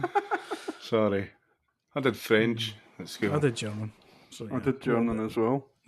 But fucking, anxiety. Canada speaks a lot of French. Is French Quebec? French Canadian. Yeah, they do. Yeah, like you always see the French translation underneath, like even on all the packaging and really? Like when you get food, it's got like the French and English on it, and then then all the like here on the road signs, it's got the French like underneath. But if you go to Quebec, it's just the French. They don't really have well, they do have the English usually underneath it, but sometimes they don't. It's like a different country when you go into Quebec. It's a bit like, I mean, you go up in the Highlands, they've got like Gaelic. Sometimes they've got Gaelic, do you know what I mean? But oh, hi, the new Jimmy. But you know what? I really just hope they don't get Yes and We mixed up even, sorry, because that's going to be horrible. You know, the French guy is going to fucking piss, thinking it's Yes. No, that's why we say the word pish. Strong. Nobody messes with us. We're not taking that pish. You know? But then, shite as well, though. Piscine. Is that not a swimming pool in French? Poutine. I don't know. Piscine. Poutine. I hear that a lot, aye. Sorry, Callum. Actually, started at one point. I was trying to learn French. I used that app called Duolingo, and it's free. And I was doing it for I done it for 60 days straight. So running on 10 minutes a day, I did learn a decent amount. But honestly, really? It's really hard to learn how to speak French. I gave up because I was like, I'm not really going to use it anyway. So you know what, mate? C'est la vie. we can't sell a deal without telling Darryl thank you for coming on. Okay, Darryl, thank you. Sell a deal, die. No, I'm sorry. We're nowhere near finished yet. So yeah, that was a false cum. We live. A French teacher, Mr. McLeod, and it was his campus Christmas. Name drop. He was married supposedly to the Bobby. I was absolutely shocking. I can't even spell in English, let alone in French. And then I'll never forget, he made an announcement to class and he said, guys, just to let you know, we were getting assessed on two parts of it. And he says, you've all passed. Darryl didn't pass on the written part. But on his campus voice, he went, but he got an A for oral. Oh my God. You know when your arsehole, you just want your arsehole to swallow you up. I was just like, oh God. Never look at my classmates like that again. That was absolutely fucking class. But for some weird reason, I went down the opposite way instead of having a great funny story. I remembered that there was a fucking paedophile lifeguard caught at my fucking high school. How about that? Fucking Jim Jimison, his brother. Oh shit, yeah, I forgot about that. Yeah, fucking crazy, man. He's a fucking lifeguard. Did you never hear about? We had. I hadn't joined yet. I was in primary six, so we joined when I joined in first year. Where did you go? He'd just been fired, Jim. But we had Mr. Johnson. His name was. No, he's trying to use his Johnson, dirty bastard. Well, he did. He did, and what he was doing was he was doing extra tuition at home. He was a history teacher. I know. But he got fired, and he got put. He went. Fuck's sake. He went to jail, and when he got out, his cellmate came and visited him. This is at Polwarth, just not far from where I grew up. I grew up in Morningside, and his cellmate came. Murdered him. Holy shit. And chopped off his head, his arm, all his limbs. Holy shit. Rumour has it that he cut his knob off. What? And put it in his mouth. So we remember, I was going to school at this point when it all happened. That's disgusting. And they found, in the wheelie bins, most of the limbs. I think some of his other limbs was found in a greenhouse at the bottom of the back green. Holy fuck. But one of his legs was in my mate's wheelie bin. And that's his claim to fame. Holy shit. That's his claim to fame. Holy shit. So, and that was the joke that was going about. How did they get found out? And he says, and he was carrying the bag. The arse fell out the bag.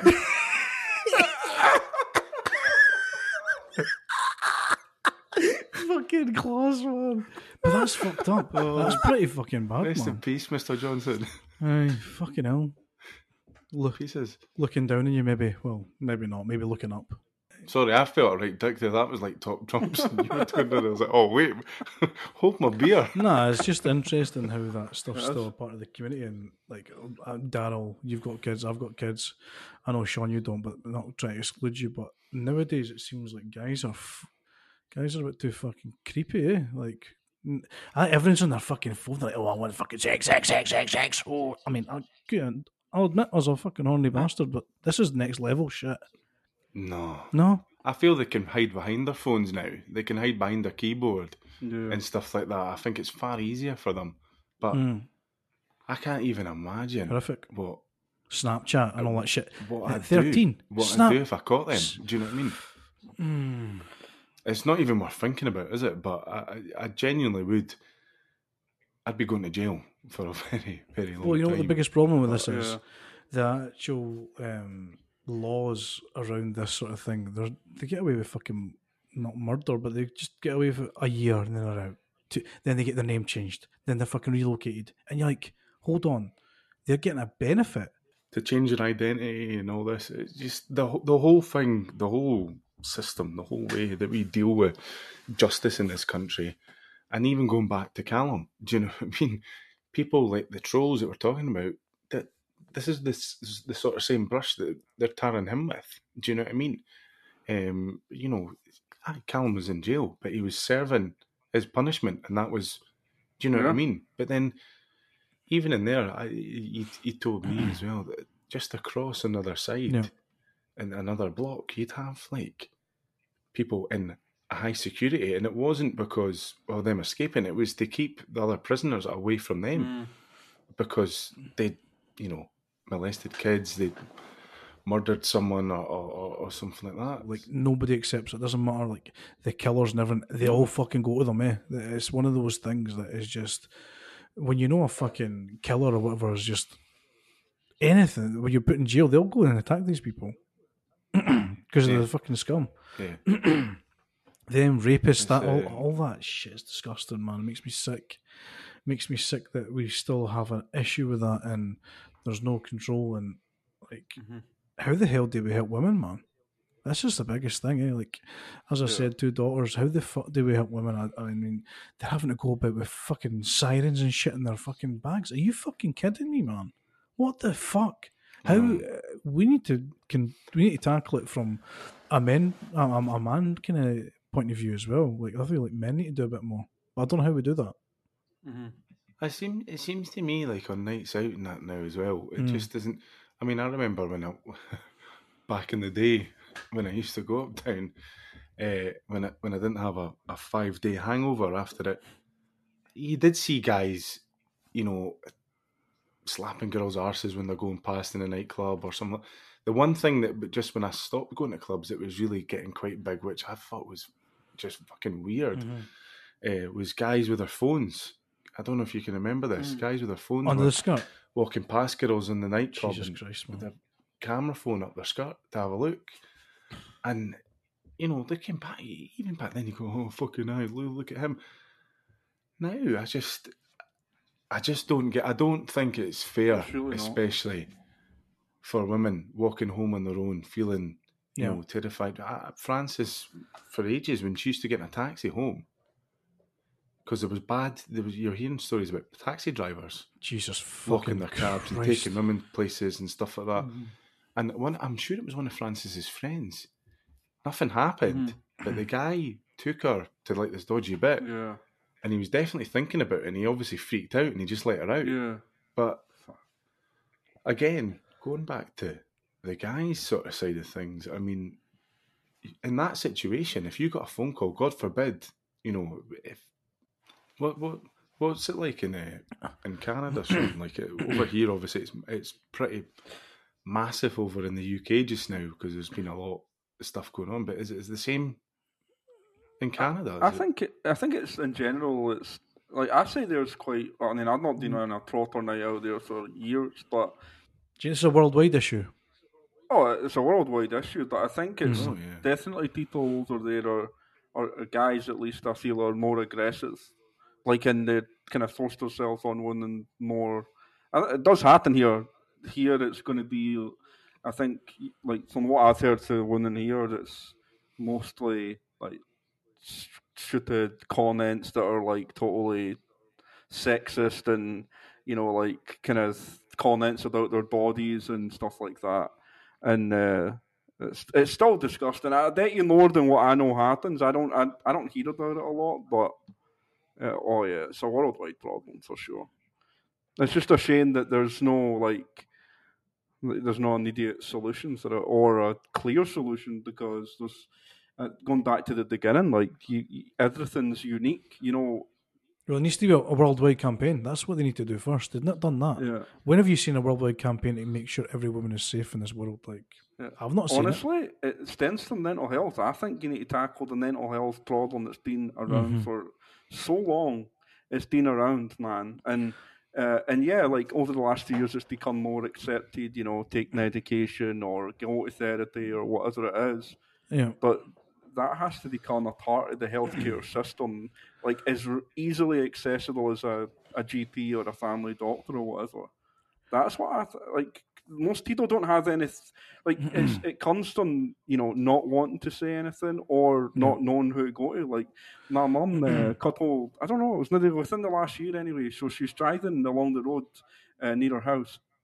Yeah. And she looks under this bridge and there's a boy there, probably she reckons about 19, 20, something like that. So a young guy, and she's she drives past, and as she's going along, she's like, oh no, I need to turn back because something's weird. It's in the middle of nowhere. There's no houses there. It's fucking grass and under a bridge, right? So you only think of the worst case. Suicide. So she goes back and she just says, she stays in her car and that, it's a good distance away, and she just says, are you okay? Is everything okay? Do you need anything or any help, or do you want me to contact someone?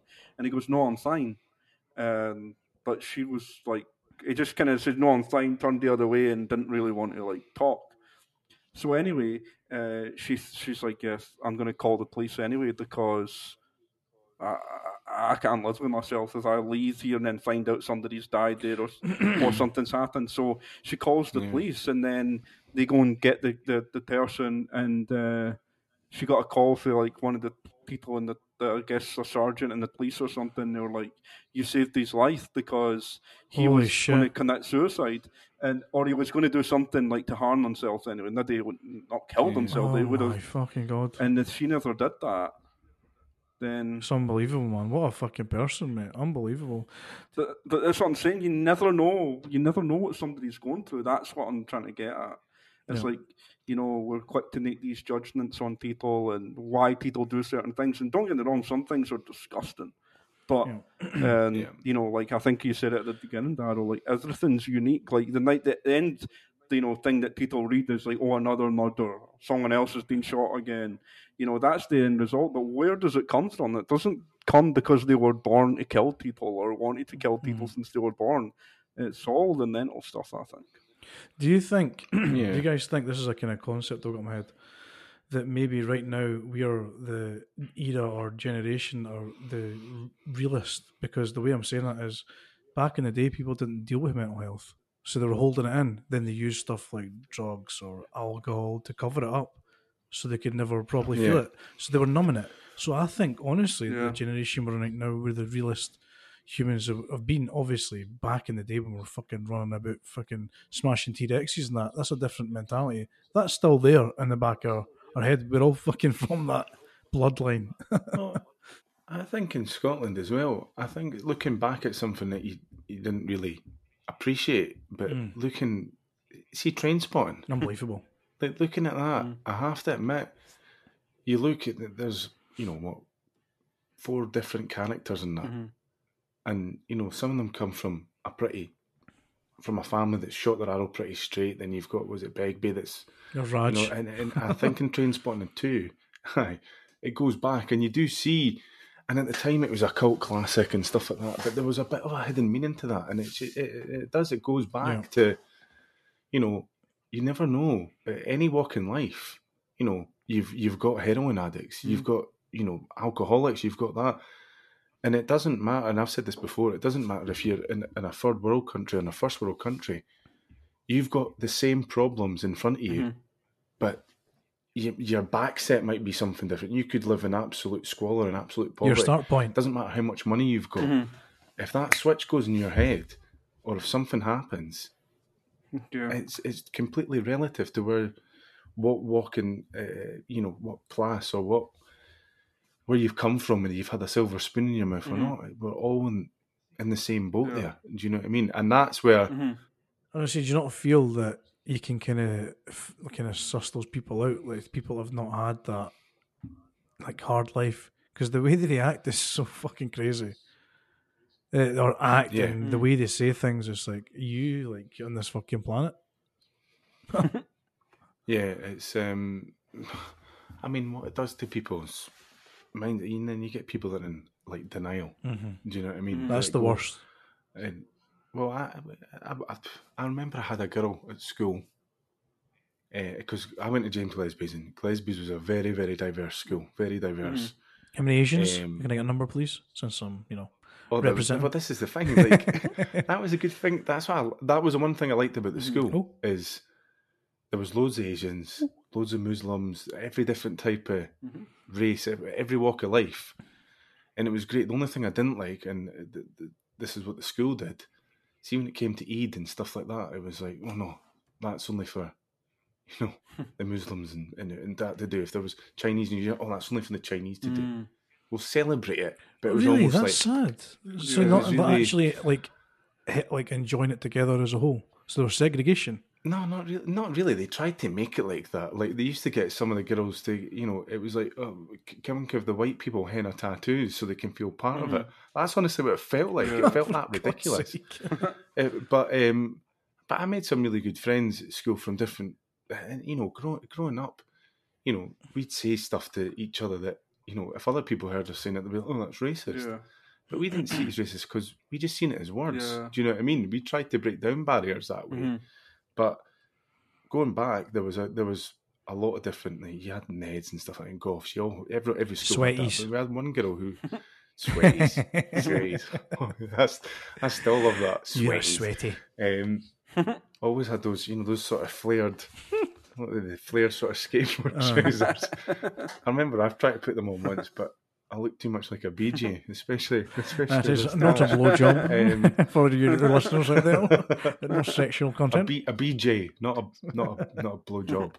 But I remember a girl there. I used to get on with everyone, and I remember noticing one day in class that she had like slits all up her wrist, Jesus Christ, all the way right up her arm, and I remember her clocking me, seeing them.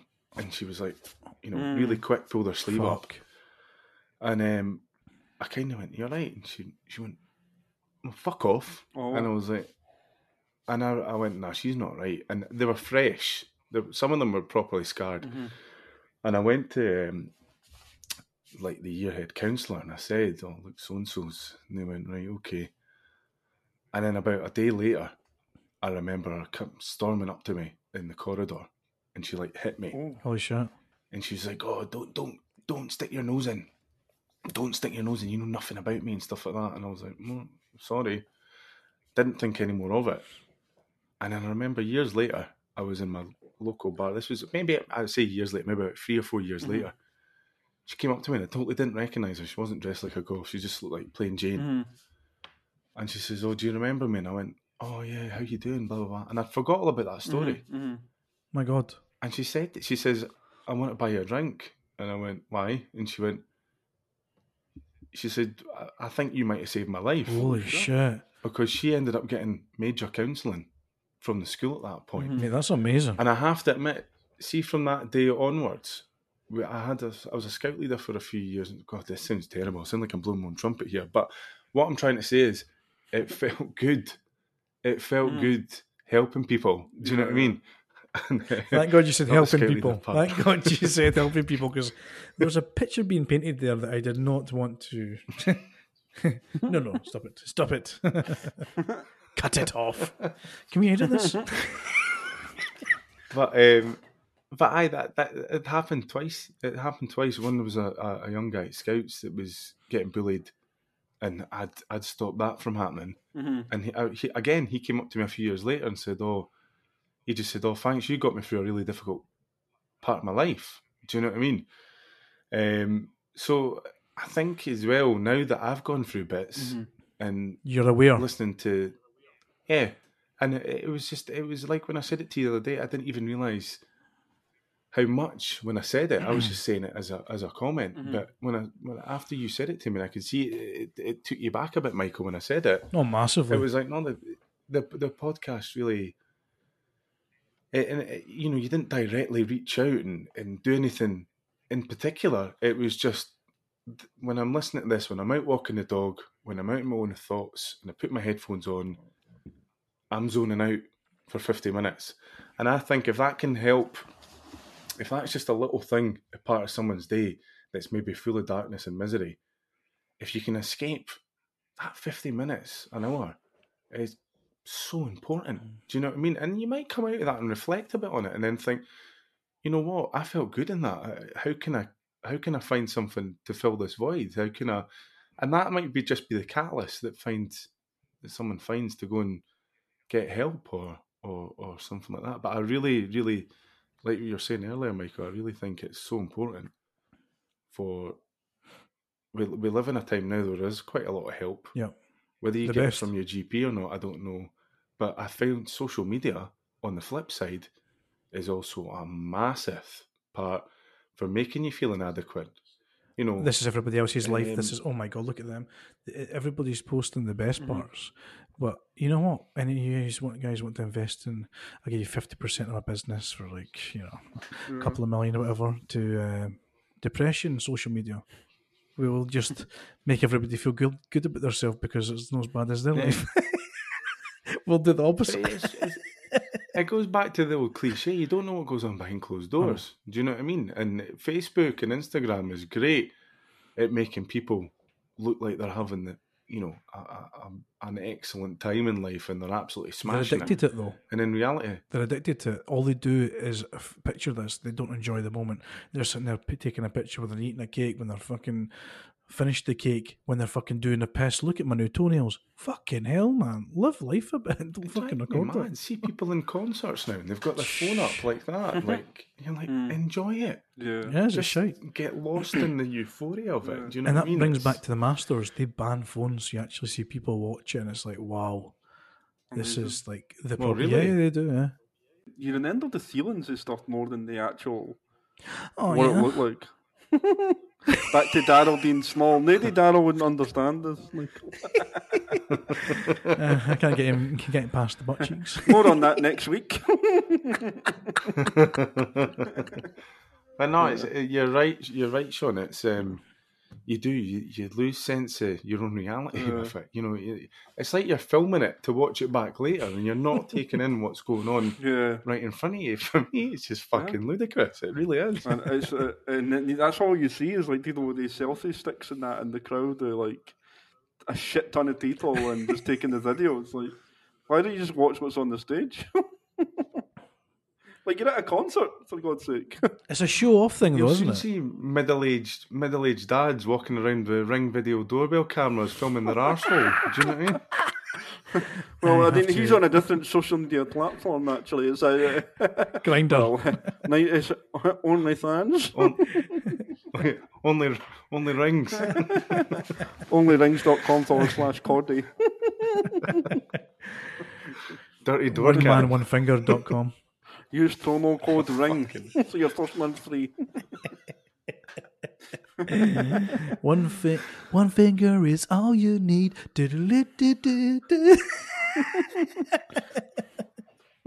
Joining Michael is the detective electrician, Sherlock Holmes. I've got a light bulb moment. We're just going to try and make as many electrician jokes as possible. Look through the keyhole. It'll be a different type of show.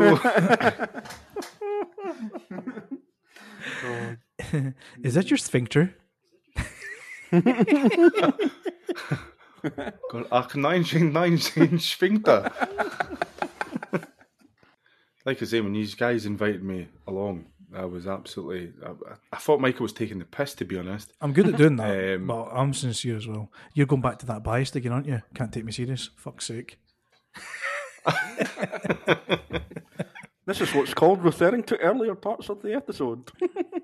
Yes. Oh, God, I feel such a hypocrite now. Sorry, mate. It's okay. I've just totally victimised you.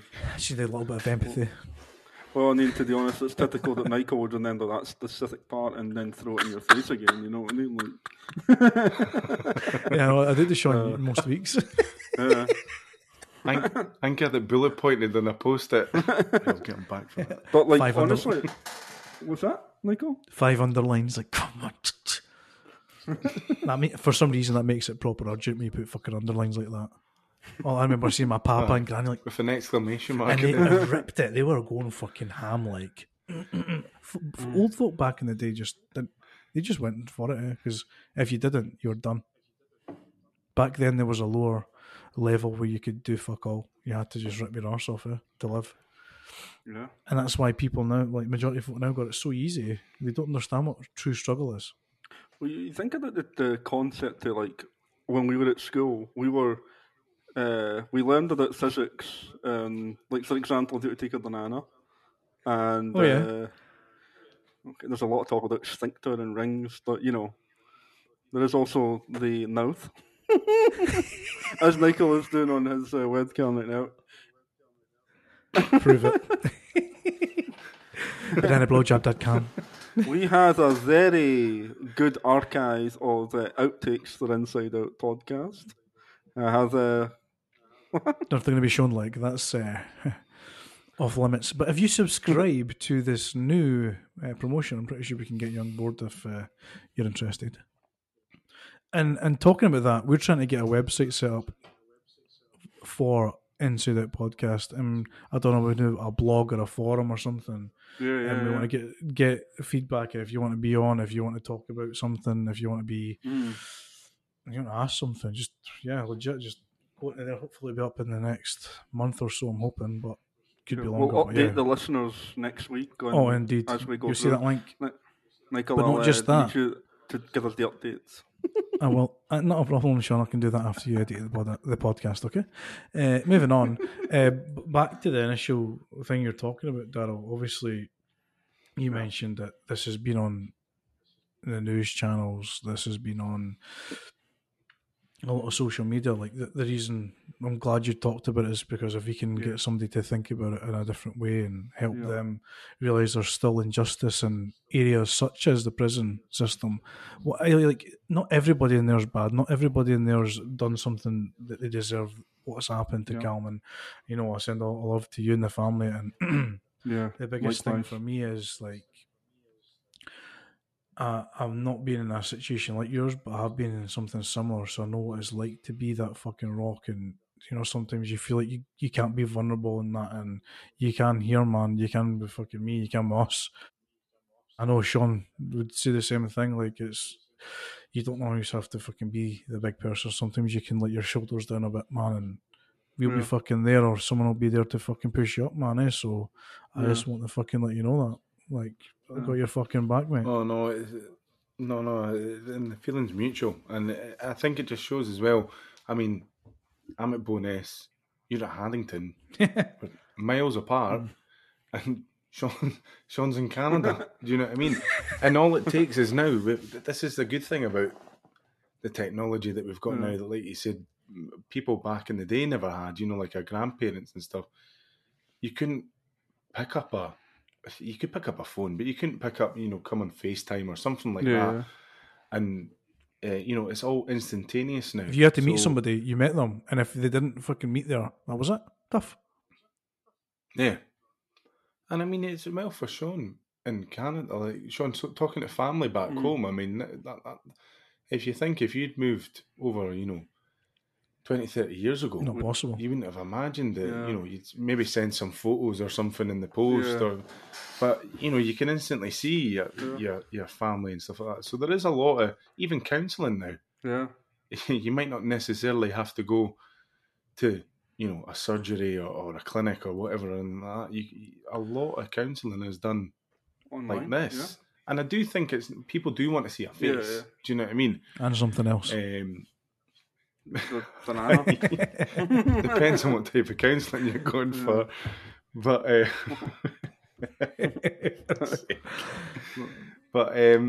yeah, no, I think if anyone can take anything from this is sometimes it's better to talk. Like you'd be surprised that when you put your head above the parapet, how many people would go, oh, I didn't know you were going through that. Yeah, something similar happened to me, or this is what I did, this is what we did. Or, and then going back like to what we were saying earlier, Michael, as well, about sometimes people not taking people that are bigger characters being funny serious sometimes. Sometimes when it takes a bigger character come out and say that, people go, all right, okay, this isn't a joke. They are. Do you know what I mean? Sometimes you need to just say it as it is. It happened today to me. I was explaining to one of the guys I've not seen in a while because one of the guys is leaving my work. And I met another guy that left later on last year. And he was like, somebody told me about like your mental health and the depression. And he was like, I couldn't believe somebody like with your character would have it. And I was like, yeah. And I was way down. Yeah, I was way down. There was just like shock on his face. So, you know, that's the biggest thing is the awareness. Yeah. The awareness and acceptance as well. We need to have both. It's so important to talk about stuff. And, you know, the last thing that I would want anyone I knew, friend or just, you know, someone that I meet during the day, you know, you could go into a shop every day to go and get something in the morning. And those people as well, sometimes they see loads of people throughout the day, but that's their life. They don't have anything like that. And the amount of people that I've spoke to, I wear my heart on my sleeve. And if I've said to them all that, they might go, oh, wait a minute, this guy's listening to me. Do you know what I mean? And it's amazing. Yeah. People that you don't know sometimes open up like a flower.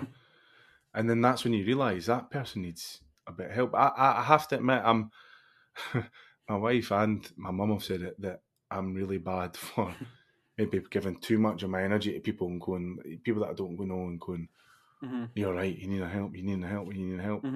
But it's better to be like that than not at all. Realised is, you've got to do that. But I think if you can be that catalyst that can go, right, I can see there's something not here, make a bit of connection with them, and then maybe recommend, here's a number, give them a phone, speak to some specialist and something like that. I think a lot of people don't know where to start. Yeah. And I think that's a huge problem. I would say as well, if you guys are happy to share, have you had professional help? Have you guys went to doctors about mental health? Yeah, me too. Yeah, I have as well. So there's an example of taking it to the next stage. If you can't get help with them and your peers or your family or whatever, do seek professional help because that they know about this. They've studied this. They know that if they do need to give you drugs, anxiety, whatever, that, you know, what's the dosage you start off? That, you know, they've studied for 10 plus years, whatever, like to do this.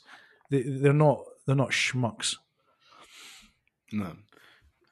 I'd say that over the last 4 years, because obviously there was stuff going on before this that got me, and it was my health, this unknown.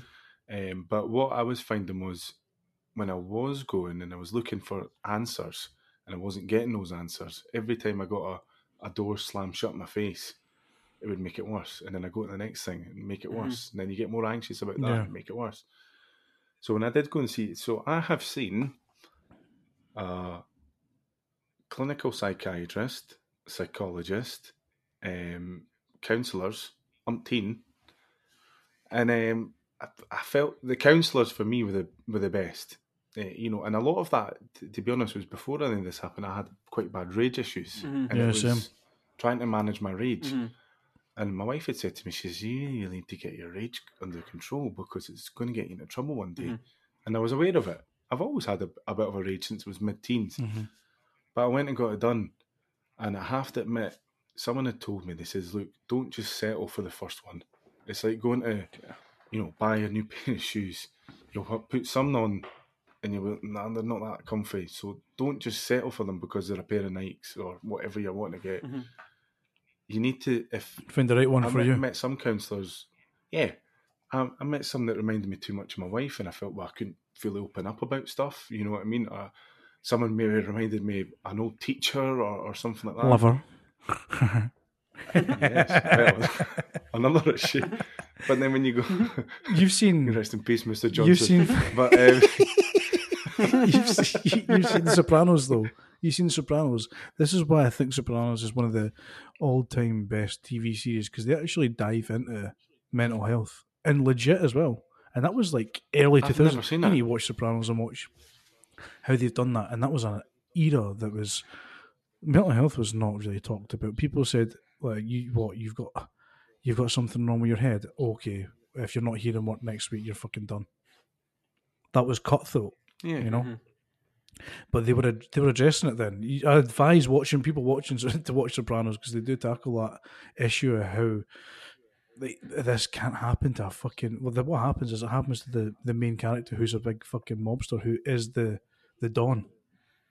So you would not expect, there you go, the larger life character to have it. One thing I will say about all this for self-help, if people are listening... But they fucking better be. They'll be watching, eh? I hope they're not fucking watching. But in terms of a lot of... The one thing that I got given right at the start, and because I was like, nah, I totally poo-pooed it, mm-hmm. was... CBT, which is cognitive behavioural therapy. Mm-hmm. Now, this is becoming huge again. Yeah, I've done this too. Like, I've went through that as well. Yeah.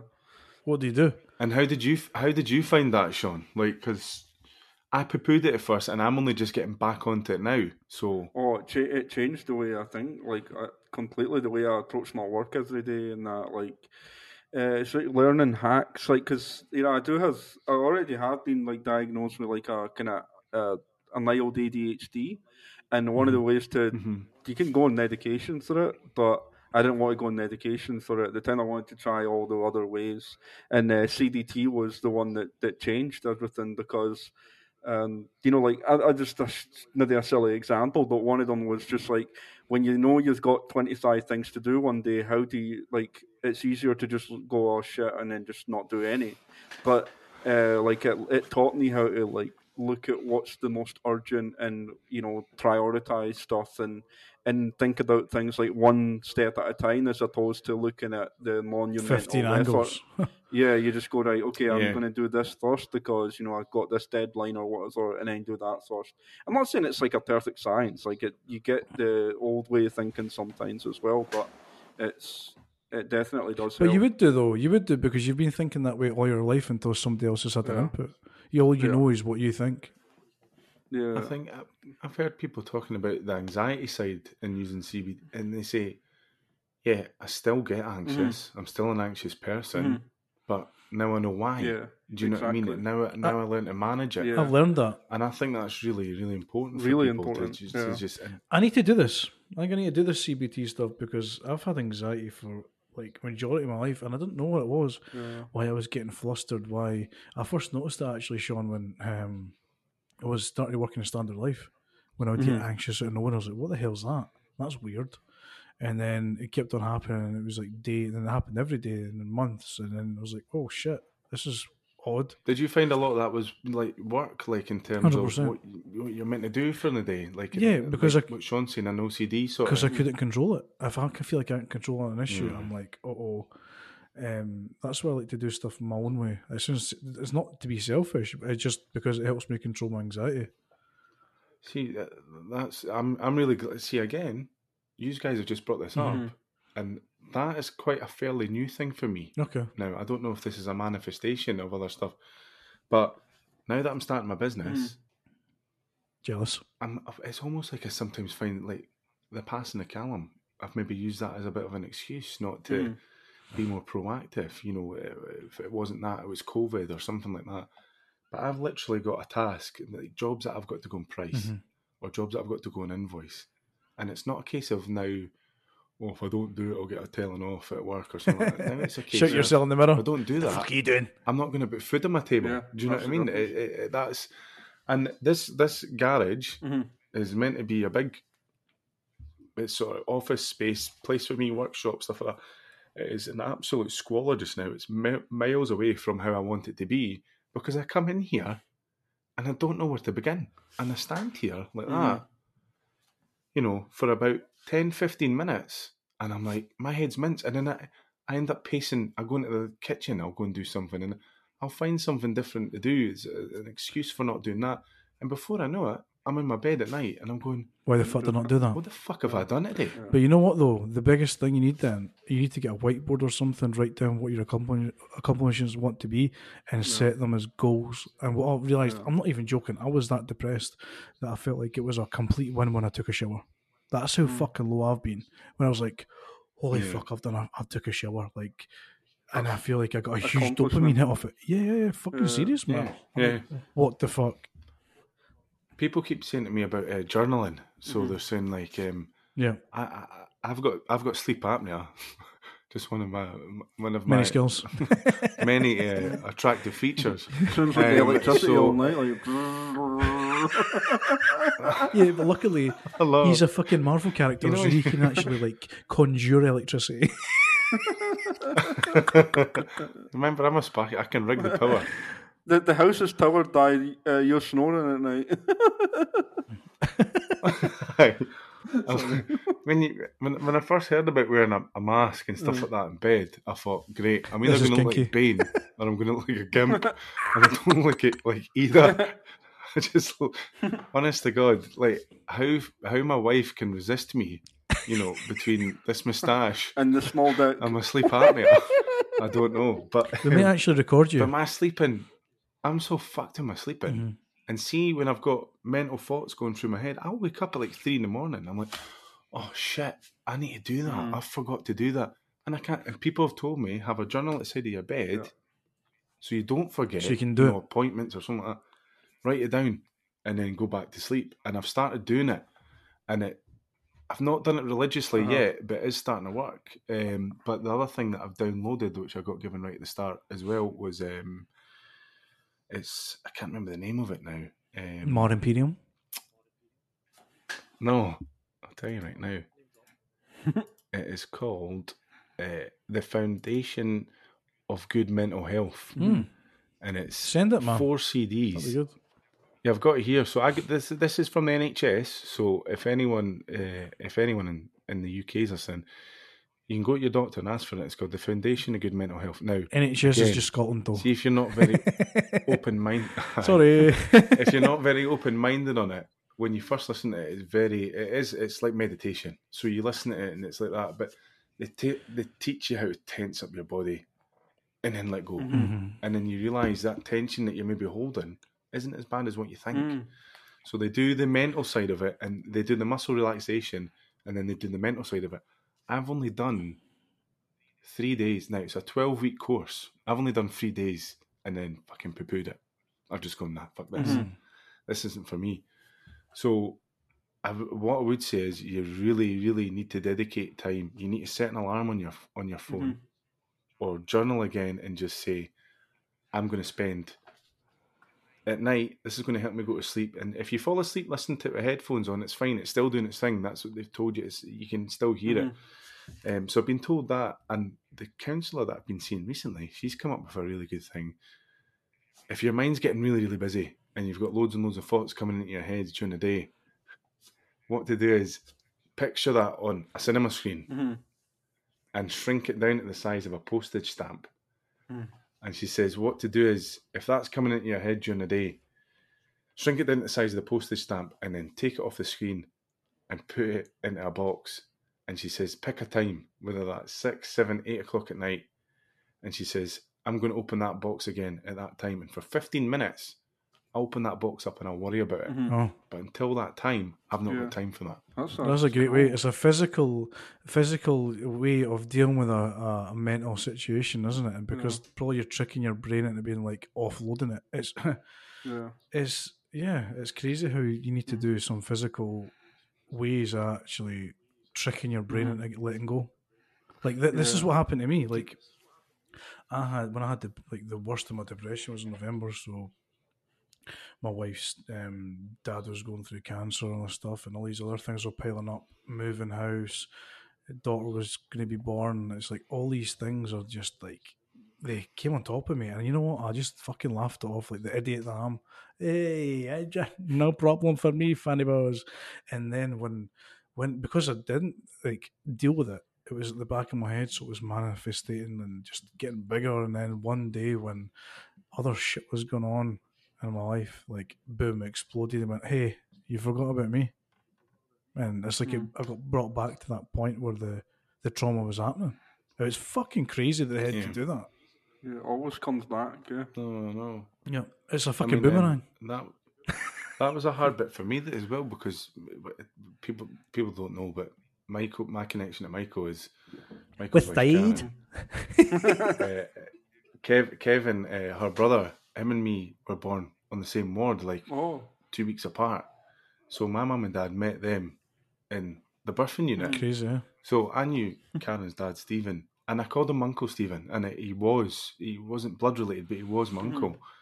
And I'd seen it happen quite a lot over the years to friends and family. And when I was told about Stephen, I was like, no, not Stephen. Because he was a massive character in my life. He was a big, big personality. He was funny. And he was like Michael in terms of he was a funny guy. He was the guy that you go to. He was the guy that you'd never think would, have mental health problems or anything. And he never showed any of that. Never to us anyway. Do you know what I mean? He was maybe a different generation. But whether he went through it or not, he probably did. I mean, he was a police officer for years. He would have seen a lot of horrible, horrible shit. And he still came back to his family and stuff like that, smiling. So when when Stephen left, that was a fucking huge shock to my system because he was one of my role models that had been gone. He was untouchable. And I think over the years as well, when role models of mine have died, and 9 times out of 10 it's been from cancer, you just start to realise, well, wait, am I fucking untouchable? And now that I've got a family, my biggest fear is leaving my family without any money, would it put them into debt, me not being here and stuff like that. So I think this is another reason that I've maybe gone self-employed, to try and make my own little empire, my own little imperium. But name drop. It's a bit of a, I just want to make sure that I'm providing for them and I can do as much as I can whilst I'm still fit and able. Because let's face it, none of us have got a crystal ball. And see, if we did, I don't think I'd want to look into the future. Horrifying. I don't think I'd want to know. Yeah. Do you know what I mean? Definitely not. So you can only live with what's in. You can only go with what's in front of you, and take each day as it comes. Don't let it consume you. Do you know what I mean? Yeah, well, exactly. We control what you can control and let go of the shit that you can't. Like for me, you were talking about previously, Darryl, about anger and that. My anger's been crazy throughout the whole of my life. I'll be honest, it's probably my worst quality. How stuff can make me get bammed up pretty fast, and I'm just like boom, like a bloody volcano. But Sean's thinking about FIFA. Straight away, he's thinking about how I am on FIFA, and he's like, "Oh, look at him," because I'll go bloody rage, bloody arsehole, and he'll fucking be pissed. He actually helps me get out of my rage fast because he's sitting there fucking laughing. I get why he's laughing. I get why you're angry because it's bullshit what's happening, but it's just hilarious. But this is the thing with life: when you let go of these things that mean nothing, you're freeing up more resource to tackle other issues. You're freeing up fucking resource to, I don't know, ease yourself out when you're in these states, complete anger, you need to get help. Yeah. How did you, I know that from what Michael's told me, Sean, as well, you've obviously had a lot of frustrations and, bits in your life. How did you, because obviously you've heard me talking about it and Michael talking about it, but how have you? Because everyone's different, really, aren't they? Well, one of the big things for me, as I mentioned it on the podcast, is so I moved to Canada in May 2016. I'd already knew about it, that I was moving from late 2015, so been here for a while. And I think that's honestly, other than the independence and the progression in my career and things like that, doing this has been the biggest... it's been the best thing I've ever done for many reasons, but we were talking earlier about things that's happened in our lives and that, and the problems and the things that you think you can block out and run away from, they never really go away. And you might change your environment. God, I changed my country. It's 3,000 odd miles away. It's and the Tordens are still there. And I remember getting to the end of the first year of living here. It was, I think I moved in May, and then by that end of that year, I was like, oh man, like I'm now that I've settled down and this is not all new anymore. Because when it's new, it's more exciting and you're distracted and whatever because it's all new. But then when I settled down in that, I was like, oh man, I still need to deal with some stuff. And obviously, I don't have a good. I don't talk to my dad anymore, and I'm not talking to him for a long time. But that was a big part of my childhood for like 12 years. You know, I was wrestling that before I kind of just eventually said, no, I don't want to do it anymore. And but I ran away from that in a way when I moved here. But I didn't know that at the time. But this is how I think that I did it. So I ran away from it, only to know that it was still right there when the time came again. And it's like what we talk about was talked about. We all at some point have a choice. You either face it and try and deal with it, or you don't. And I just felt like it was that point where I had to start dealing with it. And when I started dealing with it, I say.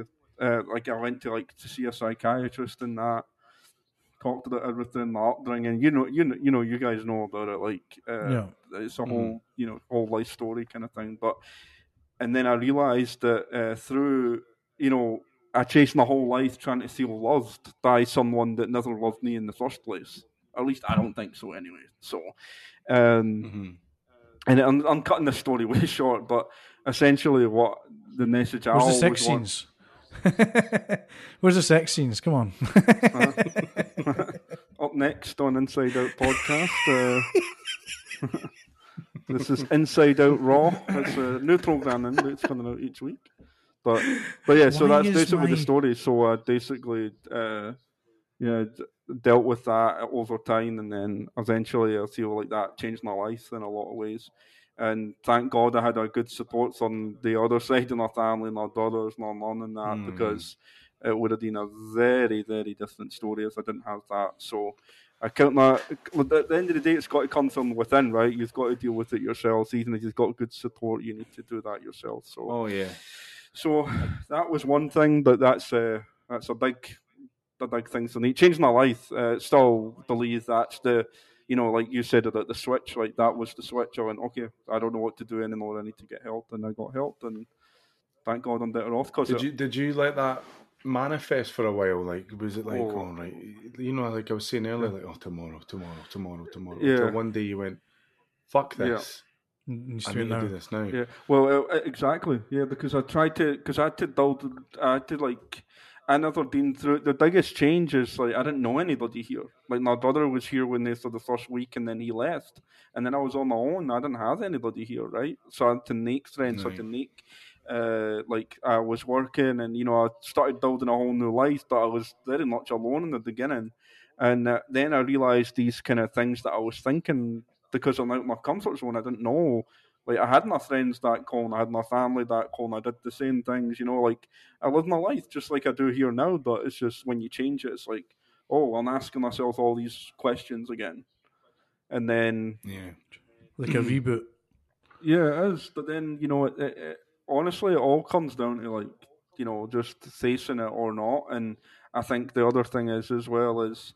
You know, everybody wants to help other people, but you know, you really need to look inward first and help yourself before you can help anybody else, I think. Legit. Absolutely. Legit talk. Absolutely. You can't spread yourself too thin because you're just going to implode. And if you're trying to help people on a weak foundation that you've not, you know, helped yourself yet, you know, it's like trying to pull someone through an icy lake. You're just going to pull yourself right through with them. Exactly. Do you know what I mean?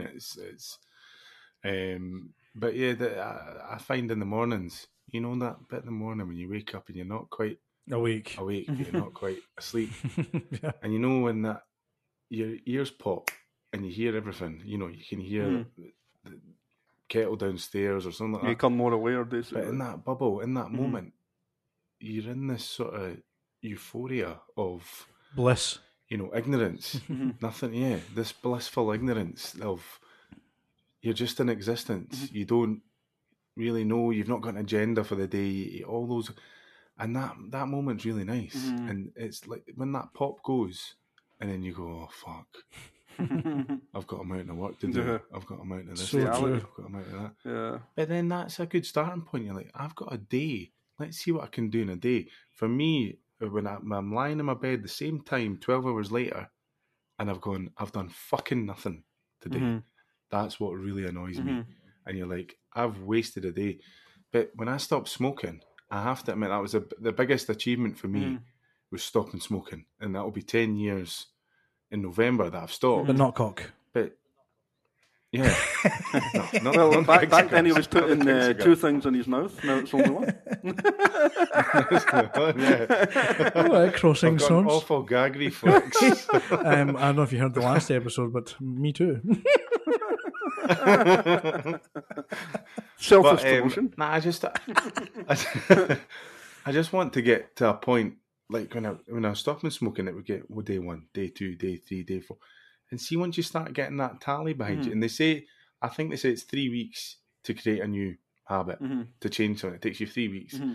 So if I can get to 3 weeks of thinking a bit more positive, or even saying to myself, today, just have under 1,000 calories today, please, Darryl. Or masturbate less, or at least not masturbate on the back of a bus. Do you know what I mean? If there's a tick box that I can try and get through, I think that's a big thing. I think journaling, CBT, chaining the wins, getting self-help. Chaining the wins, man. Do you know what I mean? Yeah. But it's just trying to build new routines. And now that we're out of COVID, it's like, right, we had habits, we had good habits, we had hobbies. It's now trying to get into a thing of, right, new hobby. I mean, my new hobby is listening to Inside Out. Shoot, John Michael. Well, I hate to say it, but my hobby through the whole of COVID's been fucking speaking to Sean like this. We actually always wanted to record this for years, but didn't do it until last December. But see, I always wanted to do a podcast. You made my dream come true. You're doing it right now. If this is the only podcast I do, then that's brilliant. You can show your family and that. Listen, take this link here. That's me. And I was mentioning the one before that as well. But honestly, I think, Darryl, like the message that you're putting out there and what you've said on here and the stories that you've told and what you've been through, like, I just think it's unbelievable. And I think that, it's like you're a credit to yourself and also, like, it will help people. There's no question about it. Like, someone that listens to this that's got something, and they not even do the same thing, but just knowing that somebody else has went through something, whether it's equal or worse or whatever, it's just, people can find some kind of inspiration for that. Legit. Listen, I really appreciate you having me on, and like I say, it's been great for me hearing my reaction to how you guys have, in some shape or form, helped me. It's ridiculous. And I can't compute it, man. If someone's listening to this, it's how the fuck is that even? Hopefully, real? This is a chain reaction. Mm. Hopefully, you guys, bringing up the subjects of mental health on previous shows and stuff like that. Me listening to it, making that connection.